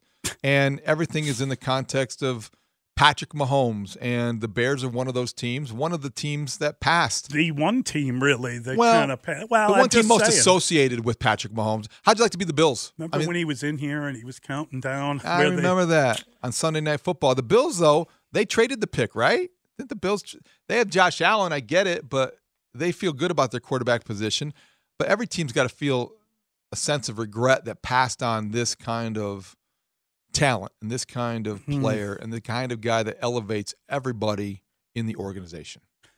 312 644 6767. Let's try Colin. Colin's on the road. Hey, Colin. Hey, guys. How you doing? Um, hey, like Patrick Mahomes is great, and I get that, but like we, I, I don't know why we put so much on the quarterback when it is clearly also so heavily tied to the coaches. If you think about the two touchdowns scored, they are wide open, and that's design and not something special that's going on other than the design. And if you think back to last year's Super Bowl too, the touchdown to Sky Moore and Kadarius Toney, both wide open too. And Pat's great, but that's so heavily on Andy Reid. Well, let me ask something. Let's swap quarterbacks. So let's say that uh, the Niners have Patrick Mahomes under center and Andy Reid has Zach Purdy. What's the result? With Andy Reid's system in his mind and given his past with the Eagles too, I, I don't see there being a huge difference. I, I, I don't think I don't think you're watching the same game. Then, I, with due respect, I, I don't think that I come away from that being convinced that any quarterback could succeed with Andy Reid calling the plays or designing the offense. I think it makes it more conducive for guys like Purdy and Alex Smith and guys who don't have Patrick Mahomes' physical capabilities. But I think when you talk and you listen to people who are Hall of Fame players, proven analysts, they watch Patrick Mahomes. The physical talent and the gifts he have are God given and rare. He can do what other people can't. Let me ask something. Has he reached a stage now where it, it's no longer um, Patrick and Andy? It's no longer Tom Brady and Belichick. Could he go to Tampa and win a Super Bowl there? Well, yes, I think he could, but I don't. I don't want to take. I think anything. he knows the secret. I, I, I do think he knows the secret. Yes, I, I, I think the answer to that is yes. We saw that with Tom Brady. It's about the players, not necessarily the plays. That doesn't take anything away from what Andy Reid has accomplished. He's got three Super Bowls too. He went a long time. He was the Kyle Shanahan of his generation in his first turn, losing Super Bowls and the guy who couldn't win the big one. But I think he got past that. I, I just think there are ways to praise both guys without diminishing either one's importance. I think uh, saying that Patrick Mahomes couldn't succeed without Andy Reid or saying that another quarterback, any quarterback could, is like saying that Michael Jordan needed the triangle offense. He didn't. no. It helped. No. But it helped his teammates. He didn't. No. He was he You know what I mean? all that. Yeah. I agree. Um, am I calling am I calling Brock Purdy Zach Purdy again? the damn White Sox, man, they have bled me out. I've got nothing left. They've ruined me as a human. Let's try Daryl. He's listening on the Audacy app. I apologize to the Purdy family. Good morning. Um, you know, to me, Tr- Trubinsky w- was, uh, you know, when we drafted him and you just played it, Mm. it was a big boo from Bears fans. And when we when we drafted Trubinsky, and this is how the curse was broken, uh, Dave, they cheered, and, they, and they're still the fans are still cheering Justin Fields. And if you look at the Super Bowl game and the way they contained and blitzed Purdy, uh, uh, there was no fear uh, uh, from the defense that he would beat him. But if you put the when when when um, uh, Fields has the ball, he's sort of like uh, uh, a playmaker like uh, Patrick Mahomes. He's feared by defenses all over the league, and he could take and you know he could take the ball to the house when the ball's in his hand. You didn't have that with Trubinsky, and you never had that with a Bears quarterback ever. The uh, threat. Uh, Okay, of, I- and uh, I'm not going to argue this very long, but I would tell you that we know that the wow plays from Justin Fields, the ability to take off, how good he is, he'd be spectacular to watch on a big stage like that. I think it'd be extraordinary. Yeah. The reality is that a guy like Brock uh, Purdy is the head, is the quarterback of the team because he has the brain of the head coach and he can throw those crossing routes and he can throw all those plays that he hit in time, on time, and their offense moves as a result of it. He's got all these weapons around. Justin Fields is not a guy that can really that can really throw the ball into. He, he would leave a lot of those passes.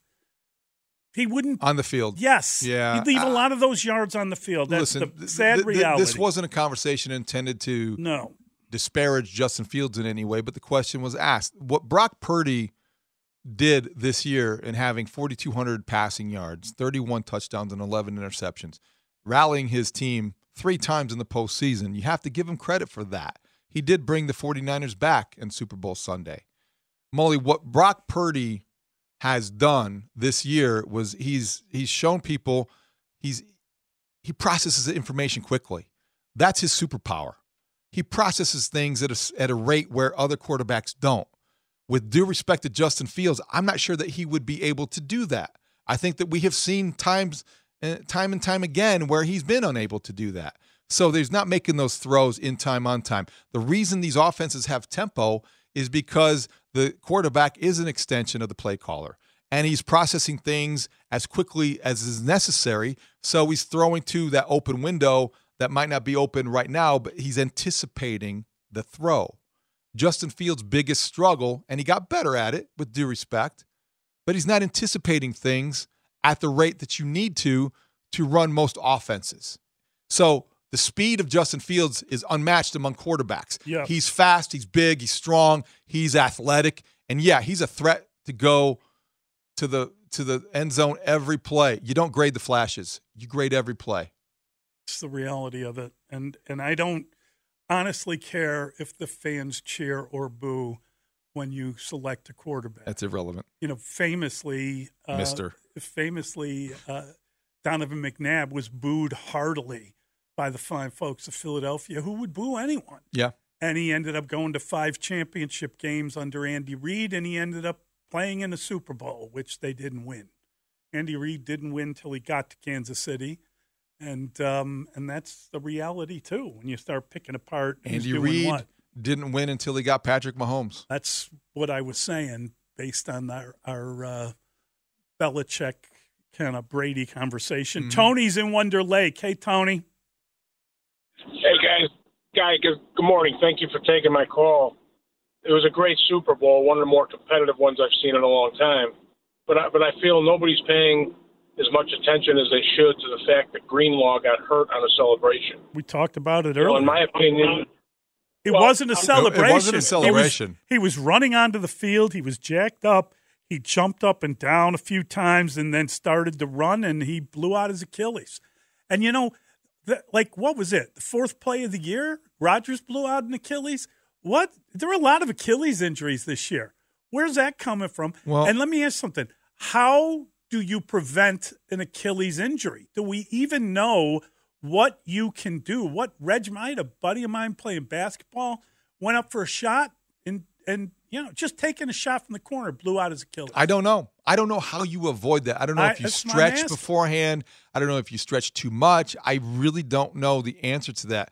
Dre Greenlaw was excited to get on the field. That's it. It looked like his spike might have got caught in the turf. Are we blaming the turf this time? was it the turf to blame for Aaron Rodgers? He's running on the field. I don't and, know. And he blew out his Achilles, man, and that hurts them. That he's Oh. a very important player. Well, a, a couple people and he's out for the year. Yeah, a couple people pointed out yesterday that he might have made some plays that his replacement was uh, unable to make. Right. It's a fair assumption.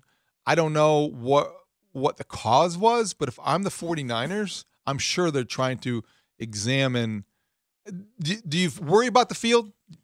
Do you worry about listen, they I- came in complaining about practice field conditions. I can't the imagine they're going to leave this one. The soft field led to all these I injuries. Not that, not Didn't- not Monday, not Tuesday. No. I'm saying, didn't Debo do a hammy in the game? Left and came right back. Did he play?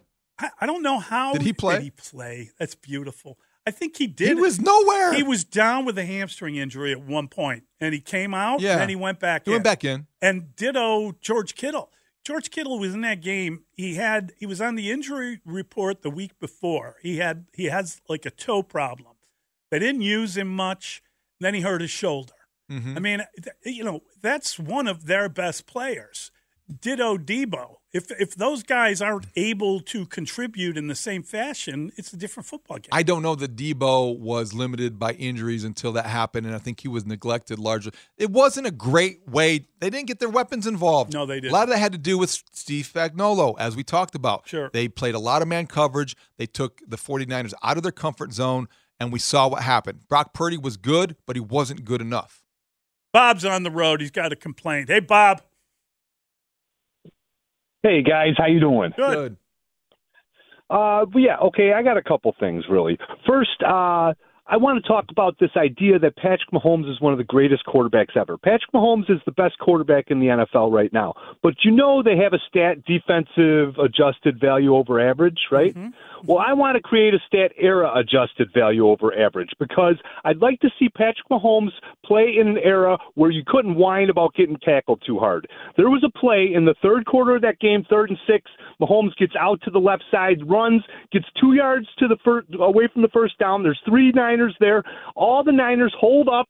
They kind of push him and shove him. He falls for the first down. If that was the 2003 Baltimore Ravens, Ray Lewis not only would have they not got the first down, he would have broken him in half, jumped up, hold his fist in the air, fourth down, and Patrick Mahomes may not have gotten up. So this whole idea that he is great, there is no athlete that has benefited more than the quarterback from rule changes in all of sports. So this whole idea that he's Mahomes got three is, titles. He's great. Come on, Bob. He's great. He's got three titles, And he doesn't And he's strike me been as- to a fourth. Do you see and he's whiner? been in- he doesn't seem like a whiner No. to me. He seems like a pretty tough guy. He fought for those extra yards to get there first. Uh, Oh God, Dustin agrees with Bob. Love his commercial. oh, the Well, whining, the whining part, let- okay, the whining let's, part. Let's hold on to that because we're going to talk to Coach Wannstedt next. We will eventually let you have a moment to complain about complainers or whatever the hell you want to do. You can whine. Coach Wannstedt joins us next, mercifully. Mully and Haugh on the score. Dave Wannstedt, Bears head coach for six seasons, The Bears. The Bears. Super Bowl champion. How about them Cowboys?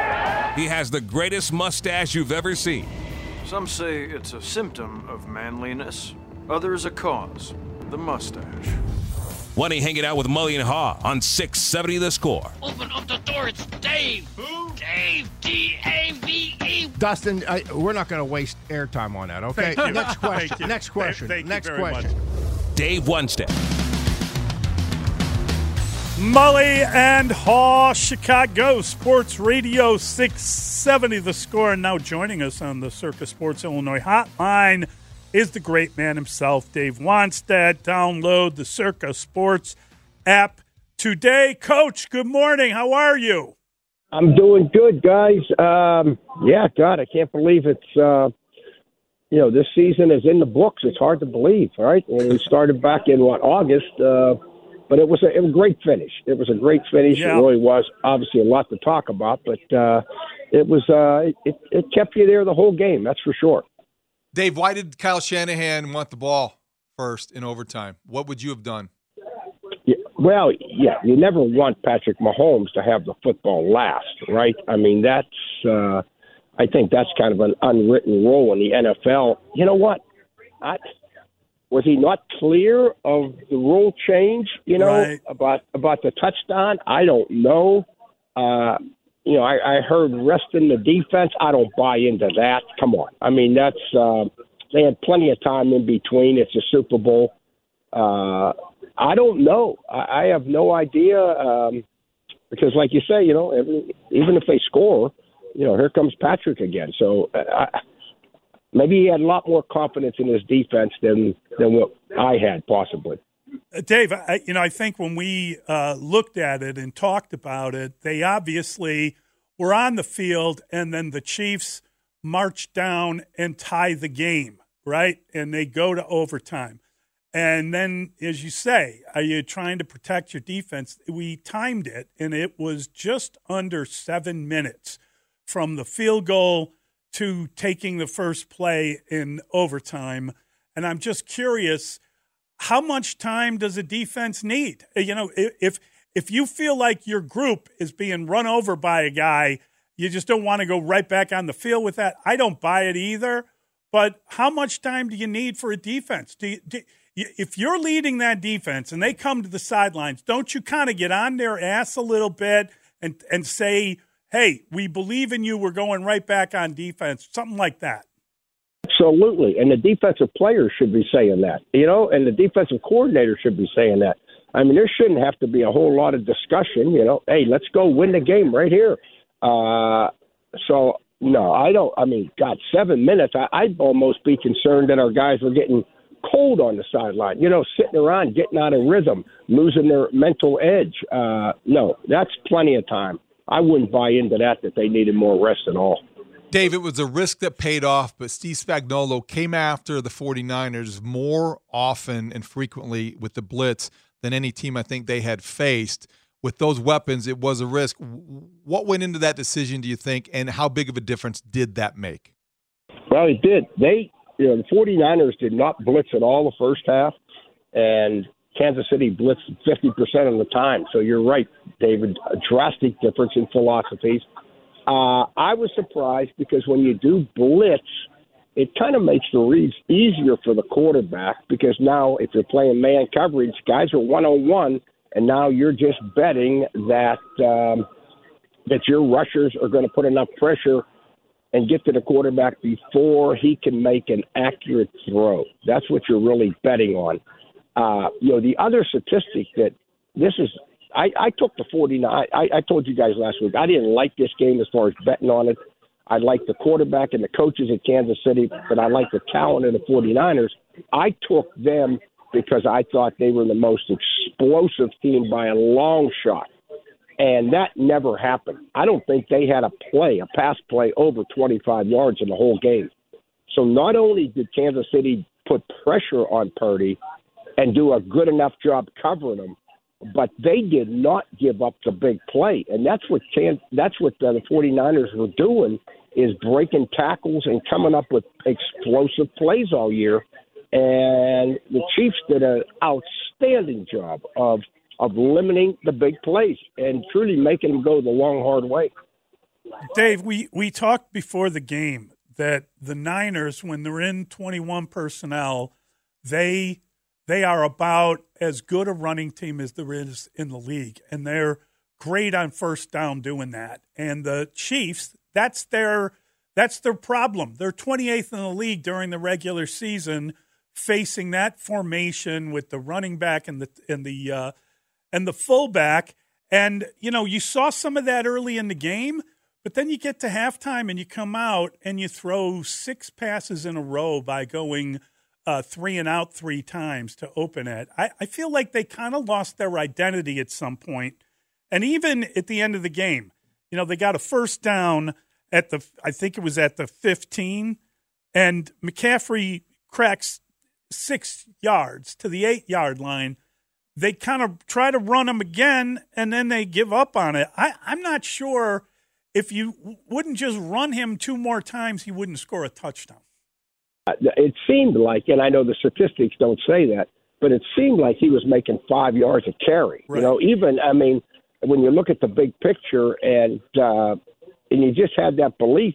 To this day, I do that's giving him the ball enough, and uh, sooner or later he's going to break one. You know, uh, particularly, I mean, they're getting tired on the other side too. I remember coming in at halftime of our first Super Bowl there at Dallas, and we would always get together for two minutes, myself, Jimmy, and Norv because I'm not watching what's going on in offense. I don't know if Norris feeling good about scoring points. You know, we did this all year, or you know, if, if he's and and he has no idea how I feel defensively. Hey, we we can't stop you. So we would get together for two minutes, and Jimmy would just say, "Okay, here's where we're at, guys." And the one comment that come up is Emmitt was averaging about two yards a carry, and and Norris says, "Boy, Jimmy, we are going to have a tough time running the ball the second half." And Jimmy looked at him and says, give Emmitt the ball. Those two yard runs will be four yard runs in the fourth quarter. And I think Emmitt ended up with over, he was one of three backs that had over 100 yards rushing in the Super Bowl, and he averaged about four and a half or, I don't know, four something, five yards a carry, whatever it was. But the point is that, no, that's important, and why they came out and threw it. Uh, oh, God. And I know he had a lot of carries, but if you ask him right now, I promise you, McCaffrey would say, "Give me the football." The great ones want the ball, particularly down the stretch. All right, we'll be right back with Coach Wannstedt. We're just getting started. It's Mully and Haugh on the score. Dave Wannstedt hanging out with Mully and Haugh on 670 The Score. Mully and Haugh, Chicago Sports Radio 670 The Score. Love talking to Coach Wannstedt. Dave, we talked a little bit earlier about kind of some of the the mistakes, maybe some of the penalties, some of the missteps uh, early in that game, and then you get down to it, and you got a guy in Mahomes that can just lead his team down the field and win the game. And it it was reminiscent of Tom Brady, and it was sort of one of those things where you realize this is a guy on, on the top of his game, getting things done. And when you look at their season, this is almost like a down year for them, right? They they barely they they struggled to get into the playoffs. They had all the drops and penalties and all the problems, and then lo and behold, they uh, they go into Buffalo. I can't win on the road. They go into Baltimore. I can't win on the road, and here they are, champions again. It's amazing to have a quarterback that good. Yeah, absolutely. And you know, I think one of you guys made reference to Tom Brady. I know you just did there, Mully, but yeah, I think you got to appreciate the talent. I mean, they got good players. You don't make it in the NFL unless you got good players, but they don't have the skill. Patrick Mahomes does not have the skill players that the 49ers have by any stretch of imagination. Uh, from the running backs to the receivers, uh, the tight end he does. I would, you know, Kittle I think is right there with Kelce. Uh, but the rest of the group, you know, he's doing it without a great supporting cast. Uh, the, the against Baltimore, I think I made this comment last week when he was throwing those two and three yard passes to Kelce, uh, and just high percentage throws because Baltimore was playing a coverage that was not going to give him the big play down the field. That remind that says, okay, this is a quarterback that matured. He he gets the big picture. And then against the uh, 49ers in the Super Bowl, the, the, the 49ers are not a blitzing team. And they had to blitz at the end to try to stop him. And the minute that they lined up in man coverage, he ran a little pick play a couple of times, uh, a man beater. Give Andy Reid credit or Matt Nagy, who's ever calling the plays. But still, you can tell your quarterback that but if your quarterback doesn't understand the coverage and if he doesn't understand the concept, he's not going to realize who's open and get him the ball in time because it's a blitz. So the ball's got to get out quick. So from a combination of of big picture uh, to understanding the coverages, boy, that's what just and then his athletic ability. I would love to talk to the defensive line coach at, at the 49ers and Nick Bosa I mean, you know how many times he lost contain in that mm-hmm. game? Where Mahomes got outside the pocket. Yeah, yeah. I mean, that should never, ever happen, guys. So give Mahomes credit. You know, everybody says, "Oh, he's a great athlete." Well, you're a great athlete too, and your job is not to let him get out there and and and bide more time. Make him throw the ball on time. That that would be the plan I would have. Make him throw the ball on time, and that didn't happen enough in the game. Dave, every league is a copycat league, but it's impossible to mimic Mahomes. When teams look at what the Chiefs did, maybe even uh, the 49ers to a lesser degree, but is there a takeaway for teams that did not get to the Super Bowl that they concluded after watching the Super Bowl, this is what we need to do better? This is what we need to try now. Is that the way this is viewed, or is it just, okay, everyone concedes there's only one Patrick Mahomes? We don't have him, so we've got no shot.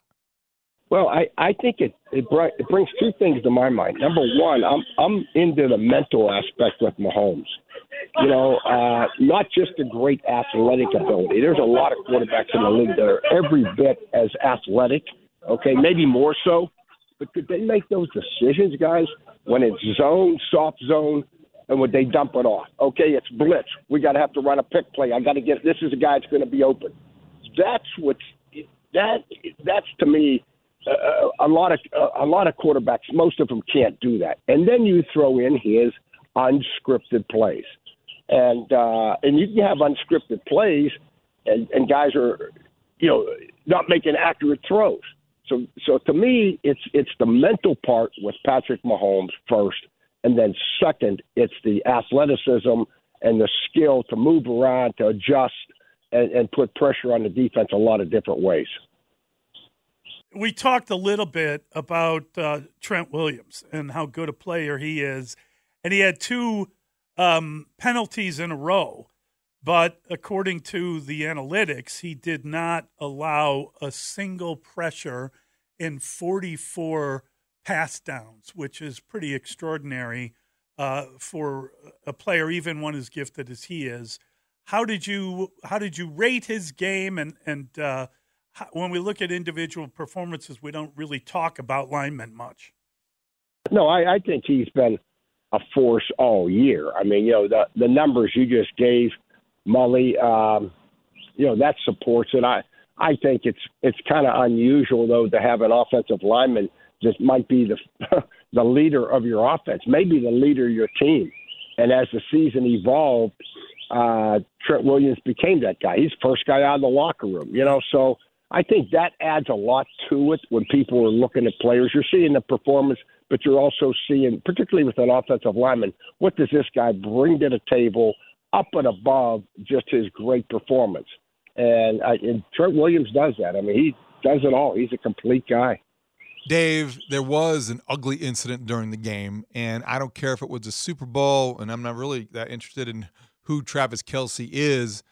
You can yell at your coach, you can show that emotion. You can't bump him. The physical, the physical uh, altercation, if you will, with Travis Kelce bumping Andy Reid on the sidelines. Bad look for everybody. How did you view it? What do you think about the explanation for it? Because everybody seems to want to forgive and forget. They did win, so all is well that ends well. But that was something you really can't tolerate, can you? And, and I, I don't believe it was intentional. I'm, I'm going to stay with that, guys. I think that uh, I think he was running down to voices a loud opinion, absolutely. But as far as trying to put his hands on Andy or do something, I I, I I gotta I gotta side with the majority of fans and and, and say, you know what, it, it was. I just can't believe that. I, I knowing Kelce and knowing his relationship with Andy, he was frustrated. He's pressing, but by no means did he mean for anything to be a physical altercation. I I would be I, I I'm not going to come off of that unless he says it otherwise. I'm not coming off of that that opinion. Any player ever accidentally bump into you on the sidelines, Dave? no, but I've had guys scream at me. You know, uh, uh, you know, you know, Jim Harbaugh scream at me. You know, how come guys can't get open? I says because that's what we got. You know, then run it. Wow. I, I don't know what to tell you. You know what I mean? But so that happens. Zach Thomas. I mean, Charles Haley threatened to whip my tail, you know, at halftime of the Super Bowl or the NFC Championship game, he was screaming at me because the 49ers were trying to get even with him, so they were only running at him. He was convinced, and uh, so he came in and screamed, "You got to!" So we had a little shouting match at halftime, and uh, uh, yeah, you know. So to answer your question, I've I've gone down that road. I think most coaches have with some great players that want to win. you know, I, I I think maybe Skip wrote about this in his book that Haley was such a lunatic. They lost the game with San Francisco one time, and they said that he tore up the locker room. Then he was in the fetal position and he wouldn't get up. And they, when you guys were talking about getting him, someone told Jimmy that story, and he said, "That's what I want. I want a guy who cares as much as I do." Yeah, well, he was coming after. It was hilarious. I we don't have time to get into the whole story, but it was thank goodness that Tony Casillas was as crazy as he was, and and Tony always had to, to, to, out of Oklahoma. Tony always had my back, so I I needed help that halftime. Dave, oh, we're, we're, we're, talking about any Bears uh, takeaways from this, and I know the gap between the two teams and the Bears is much further than the distance between Chicago and San Francisco. But when you look at what the Chiefs did, what the 49ers did. Do you see anything that will be applied to what the Bears are trying to do? Well, uh, you know, and I come from the school now where the Matt Eberflus, the Lovie Smith, Tony Dungy, where we were four down guys and not blitz much. But as that game was going on, I kept saying, here comes the 49ers. And it's not that they don't know blitzes. I mean, you know, Steve Wilks, he can, the defense coordinator can drop a thousand blitzes, but it, they are blitzes. You must practice them and practice them and practice them, guys. And so, you know, and I think Flus did that. You know, when he started calling defenses, they weren't just the vanilla four front play coverage. They did incorporate and really jumped up in the blitz categories statistically pretty good. So I like what the Bears are doing there. To answer your question, defensively, I think they're right where they need to be. I I think offensively, wow. You know, I'm going to go back to my statement to Justin Fields when you saw him make those plays. You know, I mean, can, can does Justin get the big picture? I don't know this. I hope so, but does he understand when to dump it off, and does he understand when it's a blitz coming and, and check? You know, all those mechanical things. You know, I would hope so because if he doesn't have it now, then uh, then he probably won't get it to the point where you have to have it to win a Super Bowl. And um, you know, I mean, Patrick Mahomes was their leading rusher. How about that? Who was the leading rusher for the Chiefs? It was Mahomes, 60 yards or whatever he had rushing. So you you know, having a guy that's an athlete's good. You know, I mean, everyone's going to say Mahomes is probably uh, or uh, Caleb Williams is probably a closer mold of uh, P- Patrick Mahomes as compared to Justin Fields. I don't know. I don't know. He might be. You know, he might be, guys. That's where where this kid's at from a mental standpoint and understanding the game. That's to me is the determining factor. It's not going to be the athletic ability. It's going to be like the big picture. Does this kid get it, or, or does Drake Maye get it? Right. Um, that to me that would separate. Remember what I told you guys? Talent sets the floor. All these guys got the talent. Justin Fields got the talent. You know the the other intangibles set the ceiling.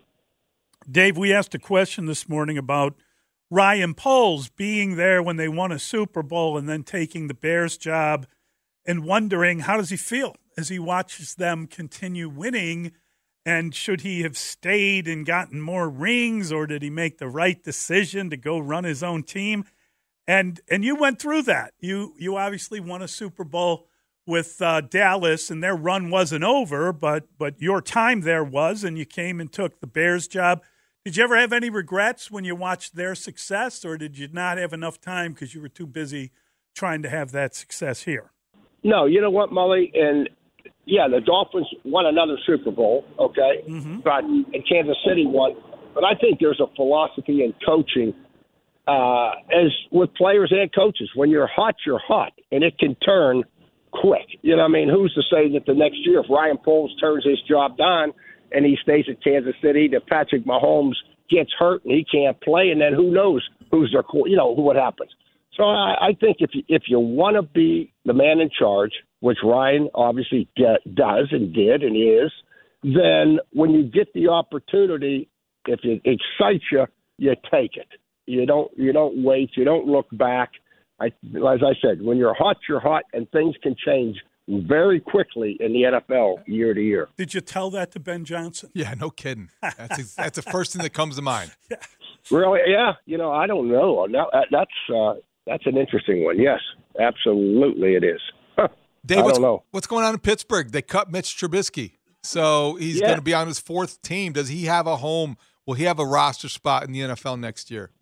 Well, you know, Mason Rudolph, who they drafted in the second round back when, Right. I think it was the second or third round. You know, when when he came in, when when Pickett got hurt and Mitch fu- flumbled around a little bit, Rudolph came in and actually played good down the stretch. So I think that they're looking at this thing and saying that we got Pickett and we got Mason Rudolph, and right now uh, Mitch is the guy out. And they didn't waive him or cut him. They mutually agreed. Oh, I'm sorry. Mitch sorry. decided, I'm sick of making 10 million a year or 9 million a year. I want out of here so I can sign a contract for what, 2.5 somewhere. Yeah, he might make he might get more than that, Molly. Who knows? You know, yeah, but it's uh Not much. no, probably not much. You know, because he yeah, because now he's got some film as a backup. But who knows? You know, who knows? I mean, good for him. But uh, that, I think that's what's behind that Steeler uh, Steeler decision. Dave, did, Absolutely. did you like the halftime show? Did you like Usher? Uh, you know what? I didn't think it was bad. I mean, I I, I liked Usher. I thought he did a nice job. Uh, yeah, I, uh, I I did not have a problem with it. I did not. Uh, I'm I'm curious. You know, when you see Mike Zimmer return to Dallas, did they call you too? No, oh God, no, huh? no, absolutely not. No, Isn't that a It's, uh, weird one? That that Mike Zimmer is the guy to go back. Rex there? Ryan thought it was going to be him. Yeah, he said I it. did read that. What was Rex thinking? God, you know, He thought I mean, they co- weren't coming to terms on money. Yeah, well, I money's not a problem. That's the last thing Jerry's worried about. You know, if he wants you, but Zim was there when with Parcells, you know, in all those years, and, and Zim did a nice job. And uh, and Zim is is active. He was still involved with coaching. I think he was out there in Colorado. You know, what I mean, so he's been in the game. It's not like he's went away and done TV for five years and he's coming back. So he's up to speed on what's going on. Uh, and uh, he has a good relationship with Mike McCarthy. So I, I think there was a good fit that way, you know? Dave, I was still stunned. Uh, I think we all were. The level of, I think, just the, the number of players who didn't know the rules in overtime Right. who came out afterward. The 49ers are saying they never discussed it. Uh, Mecole Hardman didn't even know he won the, the Super Bowl. How, how much do coaches, how much should coaches explain these things going in? Because it's kind of embarrassing to the 49ers coaching staff to have as many players as came out afterward not aware of what was at stake and just how the overtime was structured. Yeah, that that is crazy because uh, you generally talk about overtime. You generally practice overtime, at least walk through it. Uh, you know, as a staff and as a team. Um, yeah, that was that, that was a little bit strange, and and and particularly if there are some changes to the rule, like we're talking here, as far as touched on, each team gets a possession, uh, or they adjust the rule because the officials come in every year at training camp. And as you guys know, and they say, okay, these are the locked in changes for the upcoming season, and they'll, they'll talk about it. So, you know, it, it had to have been addressed. Um, I I don't know. I mean, yeah, that that did surprise me. That did surprise me a little bit. Absolutely. Great stuff, Dave. Great catching up with you. Really appreciate your time. Thanks, Dave. Uh, all right, guys. Good talking to you. Bye. Uh, Mike Zimmer, local guy, made good though. We should mention that Lockport. he was, uh, yeah, went to Lockport High. I believe he was a three-sport athlete. He was a football player and a uh, baseball player, and I think a wrestler. I remember talking to him about it one time. Isn't that something? Combine. Yeah. He's working now for Mike McCarthy after all those years in the NFC North, coaching against him, Packers, Vikings. These are the kinds of things that um, you know he never gets out of your blood. Mike Zimmer returns to Dallas, at the tender age of sixty-seven. call defenses. So he's still, I think, younger than Vic Fangio. Okay, Probably right. younger than Vic. Younger than Vic. Uh, great coach. Uh, uh, I mean, I'm happy that he's there. Mike Zimmer. born in the Chicago suburb of Peoria. Was Mike Zimmer born in Peoria? I think he was born in Peoria, but then you know, obviously Okay. high school. You know a lot about his. Have you written I- that story before? I have before? talked to him, Okay, yes. yeah. Can you tell? Yes, yeah, I think so. I love the local guys. Would you autograph good. it if I asked? I, if you brought it in and you I- wrote it I out, I would like to do that. I would definitely. I would like you to sign Michael you- Mulligan on, a- on an old John- Sometimes. Please, I think do. I signed Mike Mulligan because Mike Mulligan was my name on I would prefer story. Michael. If you're going to sign an autograph, I want Michael. I want all your cursive. So you're stealing another check, are you, Mister David? Hey, I just need an autograph here for a friend. That's my checkbook. Nobody writes checks anymore, Mully. Uh, maybe you don't, but I think we still do, don't we? Or is it all automated? Venmo, PayPal, All right, all the other yeah. stuff. I don't know. I'm sure I'm missing one. I don't know what else anyone Brandon would was- want Brandon's my laughing auto- at me. autograph for. Not Venmo anymore. No, you got them on Venmo, Okay. Cash App, There we. Zelle. Cash there App. you go. Zelle. Yeah, that- Zelle. That's the one my son uses. Zell, Yeah. Zell. Oh, bad, bad connotation there. Really? Sam That's- Zell. No, I was doing Zell I know. from uh, from Marathon Man. Okay. When the the old woman notices the Nazi criminal walking through the uh, That was at the tip of my tongue. area. Well, I'm, I know it's a long time ago. Zell, Zell. Great movie. Uh, still holds up. Maybe Does it? not. No, probably not. Watch it tonight. Yeah. All right. Mully and Haugh, Chicago Sports Radio, six seven. The score. Hey, hey, so got, got Church Right Bunch, F, Shuttle, Tom and Jerry Right Yellow. Orange, orange, orange, orange, let's go! 13 seconds to go in the overtime. Set. We're good, we're good! A touchdown wins the game. Set. Right side touchdown! Kansas City!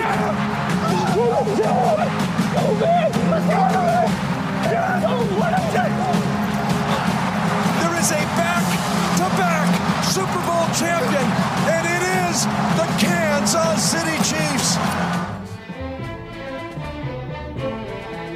Mully and Haugh, Chicago Sports Radio 670 The Score. That, of course, is uh, Patrick Mahomes uh, mic'd up for the game. And uh, yeah, that was the uh, touchdown. That was the uh, winning play in Chiefs. Radio Network. That was a good call. I believe it was the. Hey, you know what? Here's the problem with the call, and I'll just tell you, and Okay. you can Thank laugh you. at me. And we're going to have a bitch session this uh, segment anyway. Problem with that call? Yeah. Three seconds left. That's the problem with the call. It That's was the three problem. instead of 13. Whatever he said. He said 13 seconds 13. left. Okay. Why are you giving me the time? The game goes on indefinitely. Doesn't matter. You don't have to rush this play. He, he, he, but no, no, no, no, Uh, no, no, no, no, no, Hold no, on, no. hold on, hold on. That's bad information. No, it it's, makes not, it it's, it's if it's accurate information, it's information. It's it's It bad information. at It least makes he didn't go- sound like this is it. This is the last play. No, it doesn't. Am I, mean, right, well, Dustin? It's Am I eight, wrong? It's eight thirty. You know what that is? That's the accurate time on the clock. It's actually eight thirty and forty two seconds. Well, I'm not- forty three. Uh, brevity, brevity.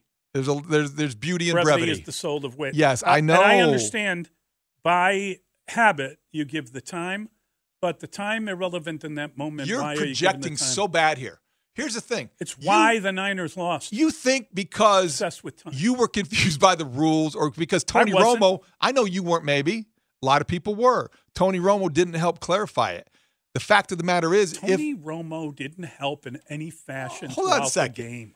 That specific time, the time, if you know the rules, it should not have triggered you because you know that if that was an incomplete pass on first down and the time ran off the clock, it would go into the second overtime and it would be second down at the other end of the field. Well, what did people think? There was going to be a tie in the Super Bowl?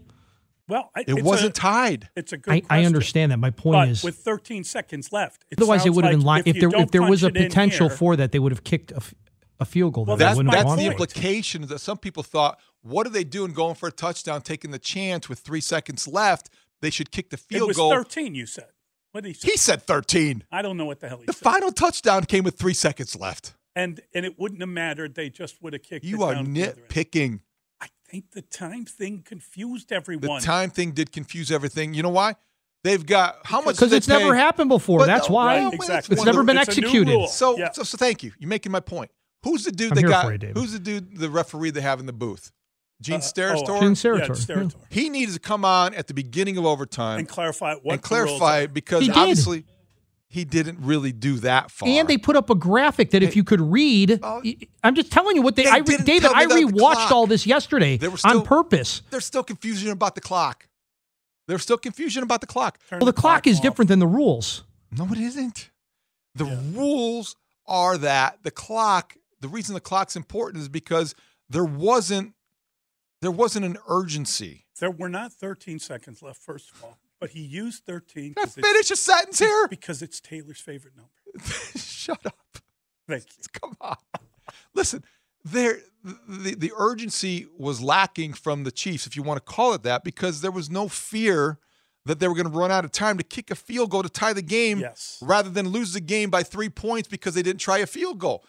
You're conditioned as a football audience to look at that time ticking down, Yeah. the team going in. You look at you know what the score is. They're down to they're down three. Oh my gosh, why are they kicking a field goal? They've only got 13 seconds left. Plus, really quick, that's the radio call. So they're painting the mental picture. So yeah, I mean they're they're, but they're, they're, making yes, you it's think different. the game's you. running out. They're, they're Radio. making you think the game, the The, time, the of time is running out It in that is. quarter. in the in that first quarter. quarter. But they didn't say that. Paint me a picture. Paint You- me a picture and don't tell me the time. Paint me a picture and it's tell me the time Or tell me, listen, there's no time constraint here. and do it poetically, please. Yes. could they could and we don't we'd have to go back through the whole broadcast of overtime. Maybe they did tell you that. Of, of the Chiefs radio network? Right. Possibly. Maybe at some point they did tell you that. Possibly. I was disappointed in the television ex- explanation and then the execution. And then when it was clear that it was over, Well, with radio, we can't see the graphic, but we could play the audio of. We, we could we could before the show was over, we That's could a- play the audio of Gene Steratore explaining it, Yeah, okay. and the way Jim Nantz brought him in. Hey, babe, called him babe. Did he He called really? Gene babe as he brought him in. He Hey, called babe. him babe. He called he called Gene Steratore babe. What's Again, this is this is also a benefit of watching okay. it like three more times. working too much with Tony. Yeah, I think that's probably that's probably true, regardless of the previous statement. That's true on any day. Uh, okay, so let's get. To, All right, let's get you. let's you want to complain? the- you want Let's to clear the field for dust. air some grievances? Oh, I thought you wanted to air some grievances. Oh no, no, my grievances. I, I've been airing grievances all morning. I mean, I, I've been mispronouncing the quarterback's name, but I've been You did airing that my once. own. Ah, That's well, okay. I got jumped. You're you're in I- White Sox mode. I it's pitchers and catchers. Zack Burdi, tomorrow. Brock Purdy. I mean, really, what's the difference? There's no difference. I think Zach would have done better. You You want- brought you- him in you- late as a reliever. You want to replace Brock Purdy now? We'll get to that in a second, oh, Dustin. let Dustin, the Mully and I want to replace Black Purdy. Okay, we'll get to Here that in a second. What's your grievance? My, my, no, my only grievance is being accused of agreeing with the caller about that Patrick Mahomes was not tough enough. No, I agree that Patrick Mahomes complains to the refs constantly. Every time Mahomes slides, mm-hmm. and if he gets touched, he starts gyrating and moving his arms around and pointing in his head and pointing at his face. Uh, That's all. He does bitch and moan. When he gets when he slides and he gets breathed on, he bitches and moans. That's why he gets the calls. Don't a lot. Don't a lot of Justin Fields doesn't get anything and he gets clobbered. Maybe he should complain more. Maybe he Maybe he should. should. Yeah. Squeaky wheel gets oiled. Squeaky wheel gets the grease. All I'm doing is I'm agreeing with the caller that Patrick Mahomes bitches and moans a lot. He does not that bad. He's not I- that I bad. don't- yeah, I- he's a pleasant personality. He's a great. Dude. that has nothing to do with his pleasantries. He's a great. He totally gets it. LeBron whines about every non-call too. Yeah, oh my god. You know, Much Steph Curry. so. Steph Curry was getting on the refs the other night. He's a pleasant lad. I don't know if Mahomes complains any more than any other quarterback. I bet you Tom Brady. Here's your homework assignment, David. Okay. Go to YouTube Okay. and watch every time Patrick Mahomes runs the ball and slides and gets touched or breathed on, and he moans that he didn't get a 15 yard flag. If you were the best quarterback in the game, wouldn't you want to be protected too? I don't. I don't begrudge him for complaining about that. Listen, the NFL is better when Patrick Mahomes is on the field. I, I, I- mean, the NFL is doing the right thing by protecting these guys. That's a whole nother, you know, do you want the era of football where you could knock the snot out of the quarterback and then have him standing over on the sidelines and No. seeing the 99th best quarterback in the world playing in the Super Bowl? No, Not thank as- you. not as good as I mean, how many times did Dan now. Bernstein bring up the backup quarterbacks up during that broadcast on Sunday, right? It would have been really bad had we gotten to those two guys in that game on Sunday. The backups. Oh, that was hysterical. Bernstein brought that up. We must have brought it up five times. I mean, if I you brought it wasn't- up but once. it was like, but I, my point is, you know how Dan, Dan is like, oh, hey, it's the Super Bowl. eh?" Yeah, what if they go to the back? He's just like such a negative Nelly. Wet blanket. And he and he literally like said, "Here are the backup quarterbacks." I can literally tell you wrong. that Sam Darnold does not cross my mind until right now. well, of course not. Right now. And and it shouldn't. But that's what that's what we talked about. and the Chiefs' backup on the- quarterback is not somebody that. Uh, who is the Chiefs' backup? I mean- quarterback? he said it. Blaine Gabbert, I believe. Blaine believe. Gabb, whatever. okay. Not Doesn't whatever. He, that's who it is. No, but he they, they didn't need him.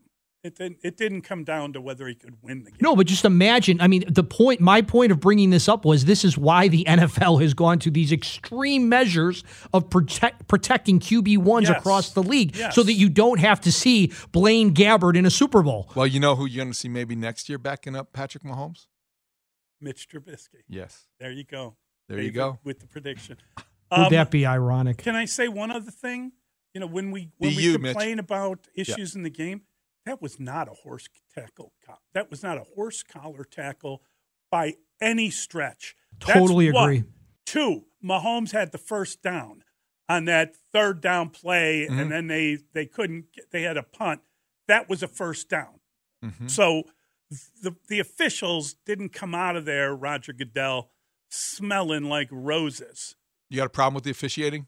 Uh, always. Your guy Bill Vinovich I, I didn't get it done. Because he, but he called more penalties. Did than he have a did bias? First time Did he have an implied bias? I, I don't. Did he have a understand, pregame bias? Do you understand the horse collar? I don't really. That, was not a horse collar. I, I think that they're trying to cheat. No, they're trying to protect these players from these Oh. kind of freak injuries. That's why they are sensitive to the quarterback position. That's why they're sensitive to horse collar tackles. I know what they're trying to do. And and Andy Reid calls timeout after that failed third down. Why didn't you use it to check and see whether he made the first down? That was a better use of the time. Should have really challenged the spot.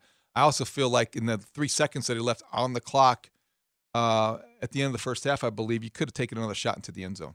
Also, there was a play uh, where the Chiefs got penalized for a holding call where the ball was never never got out of the pocket. That was nonsense. That was not that was going on all game. What was going on? Holding? Just grabbing a guy about around the waist as he's cutting. That goes on almost every play. Thank you. Well, that And was in the overtime. I'm saying That was in the that was in that was in the overtime where the 49ers would have had to have punted if that play had not been called. Yes. Well, I don't know. It's a bad call. Bad call. They got in the way of the game. You could make a holding call on every snap. I completely agree, and I think you could you could do what you could call that play on every down. The problem is the ball never even left the backfield. I, I don't understand. So what's the conclusion? Ref stunk? The conclusion is that there were just some bad calls in the game. There were bad calls. They were on TV more than Taylor Swift. They got in the way. No, not not post game. Well, oh, post game's a whole How nother about story. her They chugging down? Was she drinking wine or a beer? That was a beer. That, was a beer. That was a beer. She Oh, knocked yeah. back a beer. It took her like three sips. to Oh, do she it. died. She did it though. What are you Oh, judging I- style points? I'm not judging style points. I'm saying if you're going to suck down a beer, do it in one after gulp. after four straight shows in Tokyo, a, a, a, a flight She was playing to, along. Ve- to Vegas. My gosh, she was she was everywhere. Yeah. And this guy's telling me that was absolutely a horse collar tackle. No, one because he didn't pull him down with the horse. He got him by the jersey and he and he tackled him. He didn't pull him down. That's what they're trying to get rid of because your knees will snap on that You play. don't want your knees to snap. that the snapping of the knee That would be bad. frowned upon in the NFL. Yes. Trying to All right. We got Mike. Florio. All We'll ask right. Mike. How about that? We'll ask him about the officiating. Well, we'll ask him good stuff too. Okay. It's Mully and Haugh at Chicago Sports Radio, 6 7 to score. Mike Florio, ProFootballTalk.com, NBC Sports, Twitter.com slash Pro Football Talk. Day by day, day by day, we get better and better. We get better and better. So we can't beat beat. We can't beat beat. Boom, beat, beat. Game time. Game time. NFL insider Mike Florio with Mully and Haugh on 670 The Score. Mully and Haugh, Chicago Sports Radio, 6 7 to the score. Now joining us on the Circa Resort and Casino Hotline is Mike Florio, Circa Las Vegas.com. Michael, good morning. How are you? Hey, I am great. I am home. It was a long nine days. It is very good to be home. Had a great time in Las Vegas. And now the off season fully blooms for us. Oh my God, the uh, the schedule. I mean, the franchise window opens on the twentieth. We know the combine is the twenty seventh to the fourth of March. Franchise tag deadline March fifth. Free agency negotiations begin March eleventh. I mean, the, the schedule has something the whole way uh, up to the draft on the twenty fifth of April. It's uh, it's obviously a ton of fun in Chicago because the off season is uh, feeding time. Certainly not the playoffs or the Super Bowl. And now it's jammed together even more with the season being longer to have only two weeks from getting home to going to Indianapolis for the combine. Like you said, the window opens for franchise tags, closes two weeks later. And the deadline's all that matters. However, some teams will apply that tag before everyone goes to Indy because that becomes tampering central. And if you've applied a franchise tag to an impending free agent, there's very little time spent by other teams trying to negotiate with the agent representing that free agent if he's been tagged. So there could be some tags that get applied before we go to Indy. But it's just amazing to think we'll be in Indianapolis in just two weeks. Mike, 123.4 million viewers across TV and streaming, a record, obviously. What happened to all those people who were boycotting football? I'm sure you're not surprised. What do you attribute it to? The expanded audience of Taylor Swift, just because we're addicted to football in America, combination of everything. Well, here's what I say every year once we see those numbers 123.4 million, as you said, average viewers. over 200 million at some point watched some of the game. We've got 350 million people currently in the United States. What the hell are the other 150 million doing? what are they doing? Laundry. I mean, really, 150 million people didn't watch any of the Super Bowl. That is a huge chunk of the country. So, for all that the NFL is doing to try to globalize the sport, they still haven't fully saturated the American market. And maybe they've decided they have at this point that it's just diminishing returns to try to promote it even more than anybody who's ever going to follow football already follows it. But I think they did pull in the Swifties. 7% increase over last year's 115 million for the Chiefs Eagles game. And I think it also helped that even though it started slowly, the game got going in the second half. And we had a very exciting final few minutes of the fourth quarter and then a compelling overtime with layers of intrigue and strategy and a very sudden ending that I just remember being in the press box saying, after all that, it's just over.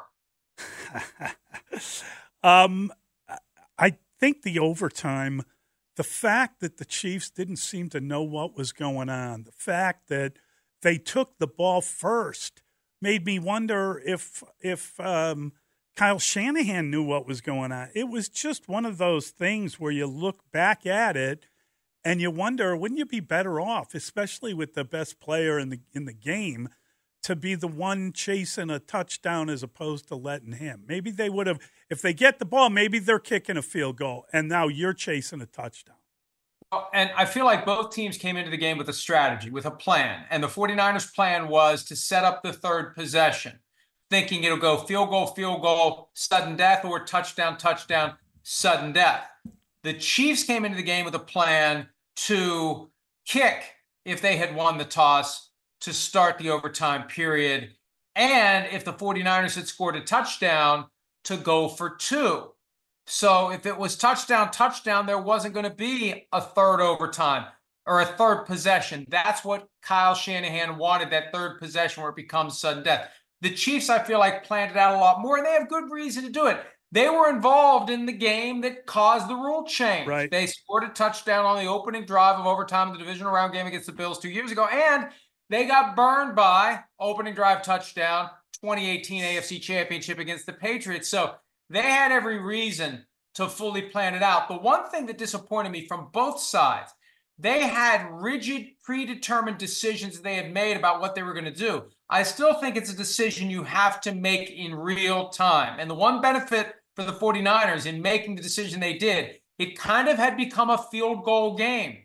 So if you're going to go field goal, field goal, you get it back, field goal, you win the championship. Mm. The only difference is the Chiefs went for the touchdown. And I'd love to know what the Chiefs would have done. Let's say fourth and three from the six. Do you take the field goal and go sudden death? Or do you try to get the touchdown? Great question. Terrible gamble, though, with Mahomes, the opposing quarterback. I know what you're saying, but that decision is not going to age well. And I wonder, Mike, coming out of this, the legacy of Kyle Shanahan has been damaged the most. Third Super Bowl where he has been part of a coaching staff where a 10 point or more lead has been blown. That decision in overtime. How much damage does this do to his reputation moving forward? Well, I mean, in his defense, those losses happened to Patrick Mahomes twice and Tom Brady once. So, you know, what are you going to do when you're going against the two best quarterbacks to ever play the game? Somebody raised with me before the game started, we were talking to the press box. If the 49ers lose this one, does Shanahan and the 49ers need a fresh start? Now, I think it's premature to come to that conclusion, but he's seven years in. He's had two losses in the NFC Championship. He's had two losses in the Super Bowl. At some point, you know, it's.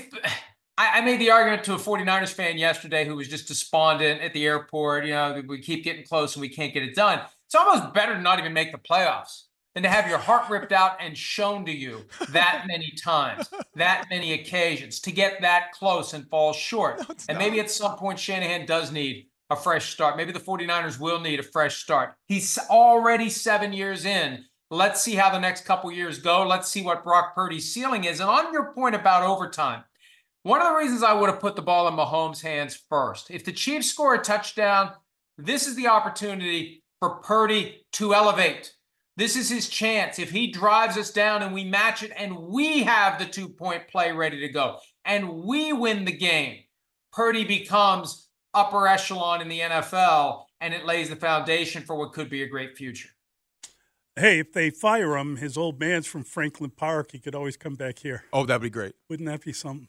Hey, if I'm Shanahan at this point, you know what I want to do? I want to wait until Andy Reid finally retires, and I want to go coach the Chiefs. If you can't beat Oh, him, join him. Yeah, that's hey, awesome. Mike. Mitch Rosen says it was great to see you in Vegas. Oh, it was great to see Mitch. Ran into him a couple times. We had a good time. Vegas was fun. It was fun. I hadn't been there since 1986. It was very different. And Oh, I figured wow. the Super Bowl will be back there within the next few years. And I look forward to 86. going back. It's a new town. I think there's a hotel left. Wait, did you go to the Desert Inn and find out it wasn't there? Well, I saw Harrah's off in the distance as we were going to the Sphere last Wednesday night for the U2 show. And it's like, I remember Harrah's because I think it was just like Harrah's and Caesar's Palace and the Tropicana. I mean, the, the old guard hotels stand out like a sore thumb in New Age Las Vegas. Mike, you're the best. Thank you, buddy. Thanks, Mike. Thanks, guys. That is Mike Florio. That's You hysterical. see the clown who climbed on top of the sphere? Oh no, you know He got up there in like 45 minutes. how, how do you get up there? 45 minutes. I mean, he does do you it. damage he, it? he does this up as a thing. He, But he does goes. he? He just climbs up it. I don't I mean, know. do you have to hammer Hundred in? thousand dollars worth of damage. A hundred thousand dollars. That's what of I read. to his Well, body or the building? To the building. I would you'd hurt. have to. You'd have to like figure out your way up there. You'd also be pulling a hamstring and dislocating a shoulder. You'd also think you were at the top, and you'd have to keep going around yet again. Uh. All right, it's Mully and Haugh. We'll be back with Jarrett Payton next on Chicago Sports Radio six seven. Jarrett Payton. And I hear my name again, and I'm like, who's calling me? So I look back at the people working, and it's not them. It's this guy that's sitting down right by the door, and he goes, Jarrett, man, man, I love you on the score, man. I was like, I'm gonna be on at nine o'clock. Tune in. The son of sweetness. One man, one career, one team for 200. Walter Payton, 13 seasons for the, these. Deanna. Who are the Chicago Bears? The Bears, yes. Sports anchor for WGN. Former running back great. Payton again, already two touchdowns. There it is. There's the touchdown. The Jarrett Payton Show today. Jarrett Payton with Mully and Haugh on 670 The Score. Mully and Haugh, Chicago Sports Radio 670 The Score. Now joining us on the Circa Sports Illinois hotline is Jarrett Payton. Download the Circa Sports app today, and you notice we changed the theme song. Yeah, because he's a dancing man Because Jarrett dances like Michael Jackson. on demand.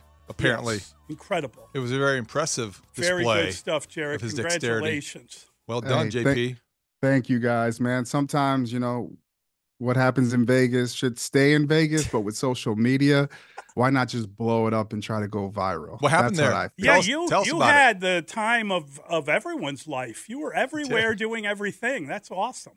Yeah, and you know what's cool, Mully, is you know getting and Dave. I hope you don't mind, but just the text messages from people like you, Dave, who are watching from afar that are saying, "Man, great work." It made me work harder. So I, I always go out to Super Bowl with a purpose to get the best content that I can to be able to send back to the people back at home. But you know, t- sometimes you luck out. And like the Patrick Mahomes uh, answering the question about you know man of the year at uh, opening night, uh, over 2 million views on on TikTok. I mean, Wow. it's just yeah. I mean, it's just it's powerful, man, and and to be able to do that, I I go out there with a purpose. It's not to to party, to go to the parties.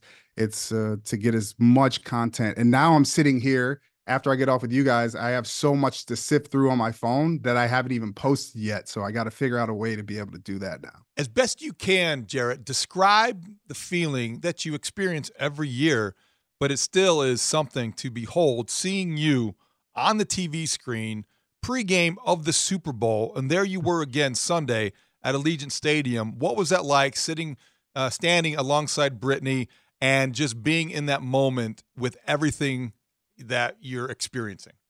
You know what, Dave? That that moment is like the that's the calm moment. That's like the relaxed Jarrett and Brittany out there on the field because it all leads up through. I normally go Sunday before Super Bowl, so it's Sunday.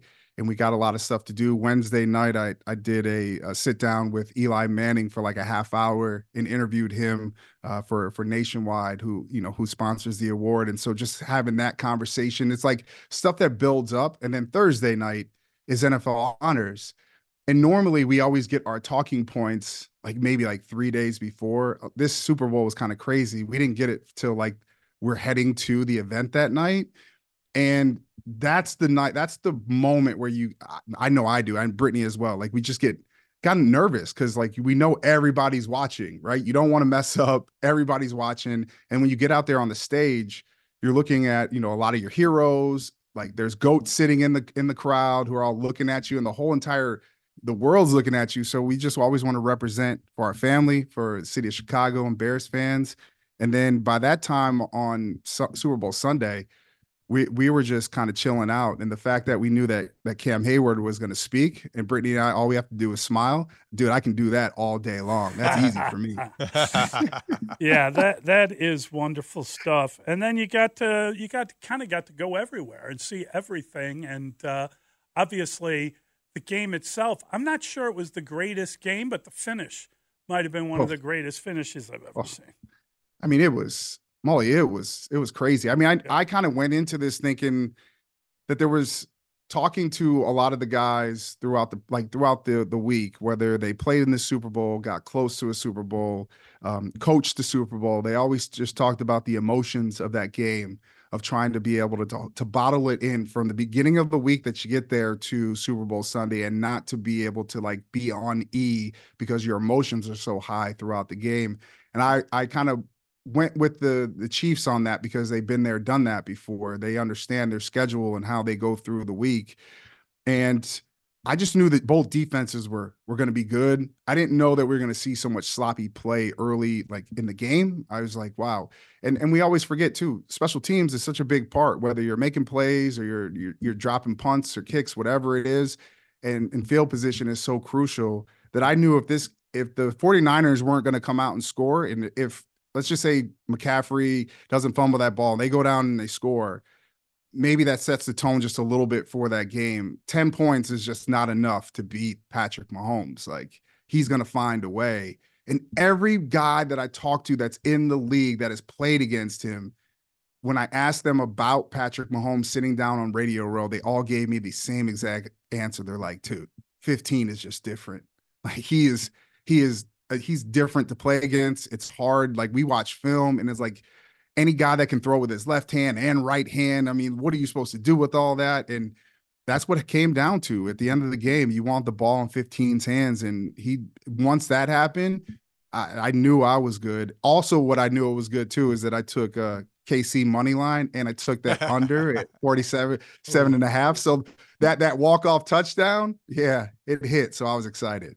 Yeah, that that's tons of fun. I, I'm curious when you um, think about the game and the audience, the television audience. It was the um, I, I think the most watched telecast ever, and I know that the Swifties got involved and all that, but the NFL is just doing something very right.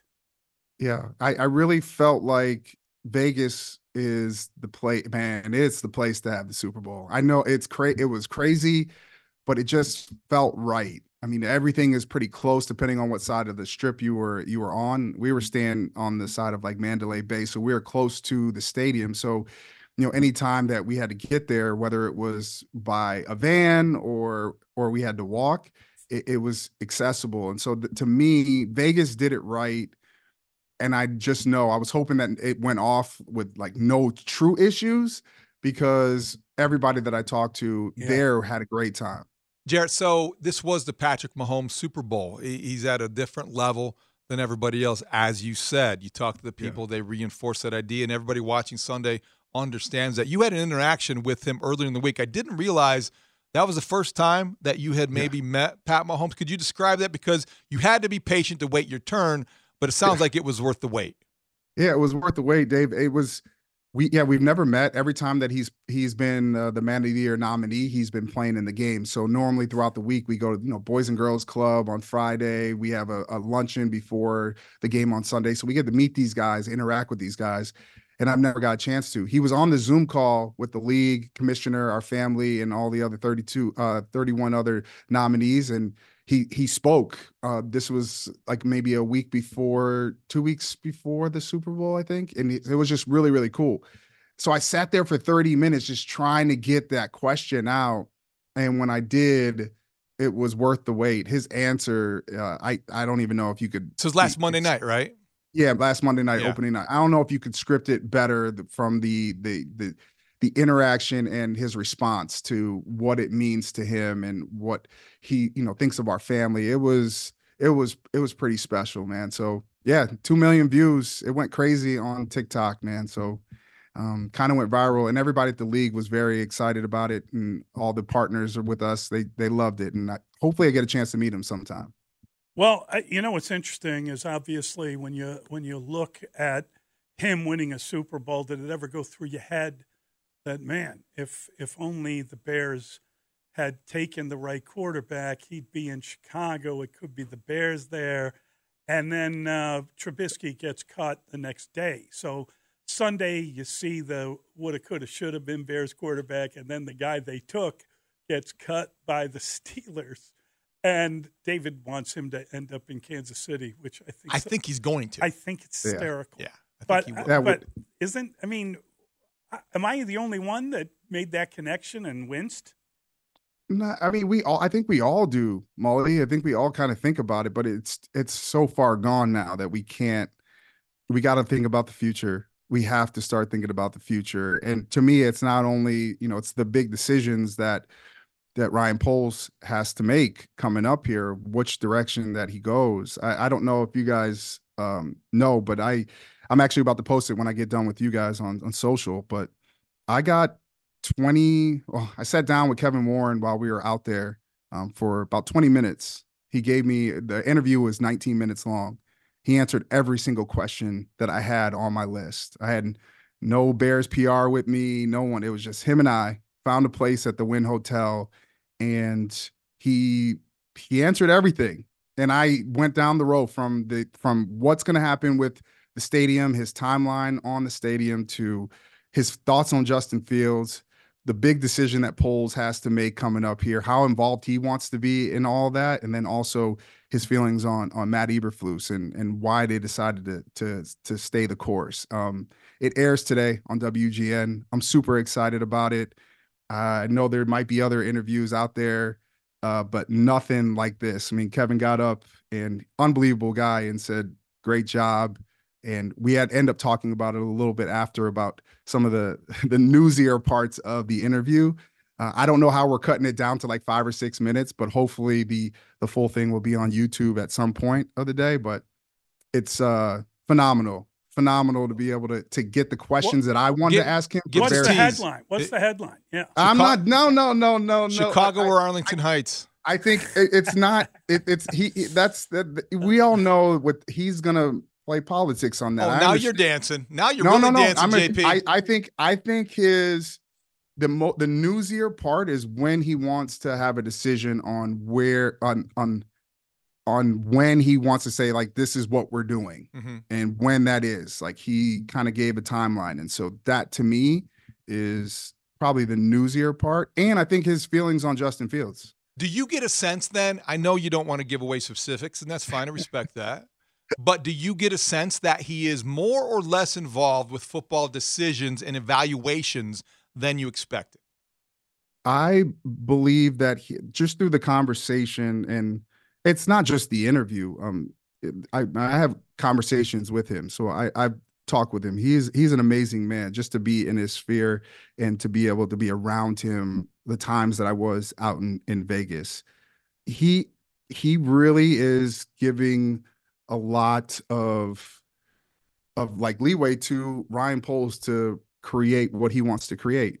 And I don't know. You gotta I can't, Dave, I can't, man. You gotta listen to All the right. interview. I'm just can't. asking if you wondered if he was more I- involved, I- is he meddling or not? No, no, I think he's really given he's given a lot to to Ryan to make this. He trusts Ryan, and it they they have a, a their relationship is dynamic, and it's it's really really cool. Hence the reason why you know their their offices are right by each other, and I think their relationship if and I and I and I post something earlier in the week that got taken out of context. I told you about being patient, but about you know with just with everything, whether it's the quarterbacks, with how we're how Ryan's building this thing, and I know that's easier said than done.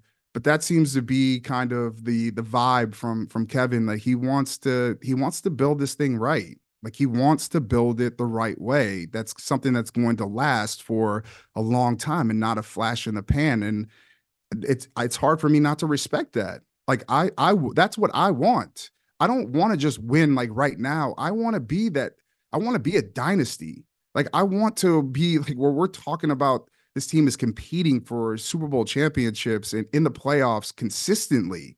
Not like, oh, a year and then we'll wait another five, six years. No, I'm tired of that. I, I don't want to keep doing that. I, I want this to be something consistent. And if that takes me having to take a chill pill every once in a while and say, whoa, sit back and relax and let's watch this thing, then that's what I have to do because the way that it's been going, things have to change. And I, I've always been a proponent of that, that like things have to change to be able to be consistent. Um, I I think we had a conversation earlier where we talked about next year, and you know the two teams in the Super Bowl. Usually, the losing team is kind of cursed the following season, which is a rude thing to say, but things go awry. Uh, sometimes, like in the Rams situation, the winning team has a problem the next season. I was saying to David, you know, the fact that Kansas City they had their down year. You know, no Hmm. one could catch a pass. They dropped all these passes. They couldn't. They lost to the Raiders on Christmas. They looked like they had no shot. We had the whole thing about Mahomes on the road. It's going to be different. And lo and behold, they got the best quarterback in the league and they win the big game and they do it in overtime and you you come back and you think they might get better next year. Like it's Oh, not it's not a lock. It's almost like they had their down year and they won. So Mully. how do we feel about them? Mully, it's uh the, when you get the quarterback position right and you have the right guy there, you have the system that works, you can start filling it in with whoever you want to. And I think that's that's what makes them so so good. And I think for the dynasty that they that they're creating right now is people want to play with Patrick and they want they want to be around him. They he elevates everybody's game. And if you're around him, you're going to get some shine. You probably probably going to get paid off of it. So everybody like wants to be around it. If you can start adding around him and offensive line, look at his tackles with the issues that they had all season long. I mean, still he found a way to make it happen and that's what good teams do. But when you have the quarterback that everybody is searching for, which that's the that's the case here in Chicago. It's what everybody's that's that's the conversation that for the people that are pro Caleb Williams, that's what they're hoping can happen. I think the conversations with me that I was having with you know the people in the business that play uh, from Shannon Sharpe to everybody who I talk to, I would say the consensus is everybody's like, "Yo, stay with Justin, stay the course, and add and build around him. He's special." And it is something to say about all these other teams in the NFL and all these other fan bases wanting Justin Fields, but then I see out of Chicago about there already a lot of people are trying to ship him out already. It- It's it it is it is debate. it is very interesting to me that like every other organization. Oh, I oh I gotta tell you this because you don't hear this that often, and no one else gonna tell you this. On I gotta tell you. So uh Bijan Robinson, I, he was back back in uh, the the Walter Payton NFL Man of the Year like uh like a cocktail room before we went out, and I was talking with him. We just having conversation, and I said, "Man, are you hearing the same things that we're hearing?" Like in Chicago about Justin coming to Atlanta, and his eyes dropped. He was like, "Bro," he goes, he comes to Atlanta, dog, we are going to be a problem." I was like, "I, dude, I already know." I said, I looked up, I said, "RPOs with you too." He was like, "Dude, don't mess around, and y'all mess around and lose Justin." Watch him come back home. I was like, oh my goodness. This, this is what people are saying that play, not like me who's sitting out here analyzing all the time. These are dudes that are actually strapping on helmets, mouthpieces, running in the games. Like they all are saying this. So uh, Players like I- players. they don't like college players. They don't like rookies. That's right. I I'm not saying that they don't like rookies. I'm just saying the respect level. Like they would tell you when you sit around with these guys, and I was at a table with a lot of Harrison Phillips, unbelievable dude. I'm listening to all these guys and how they talk about players in the league. And it's always this glowing review of Justin all the time. And I'm like, and I get what we see, but I just don't. I, I'm trying to put it together of why everybody. I mean, you guys know my feelings on Justin. I love him.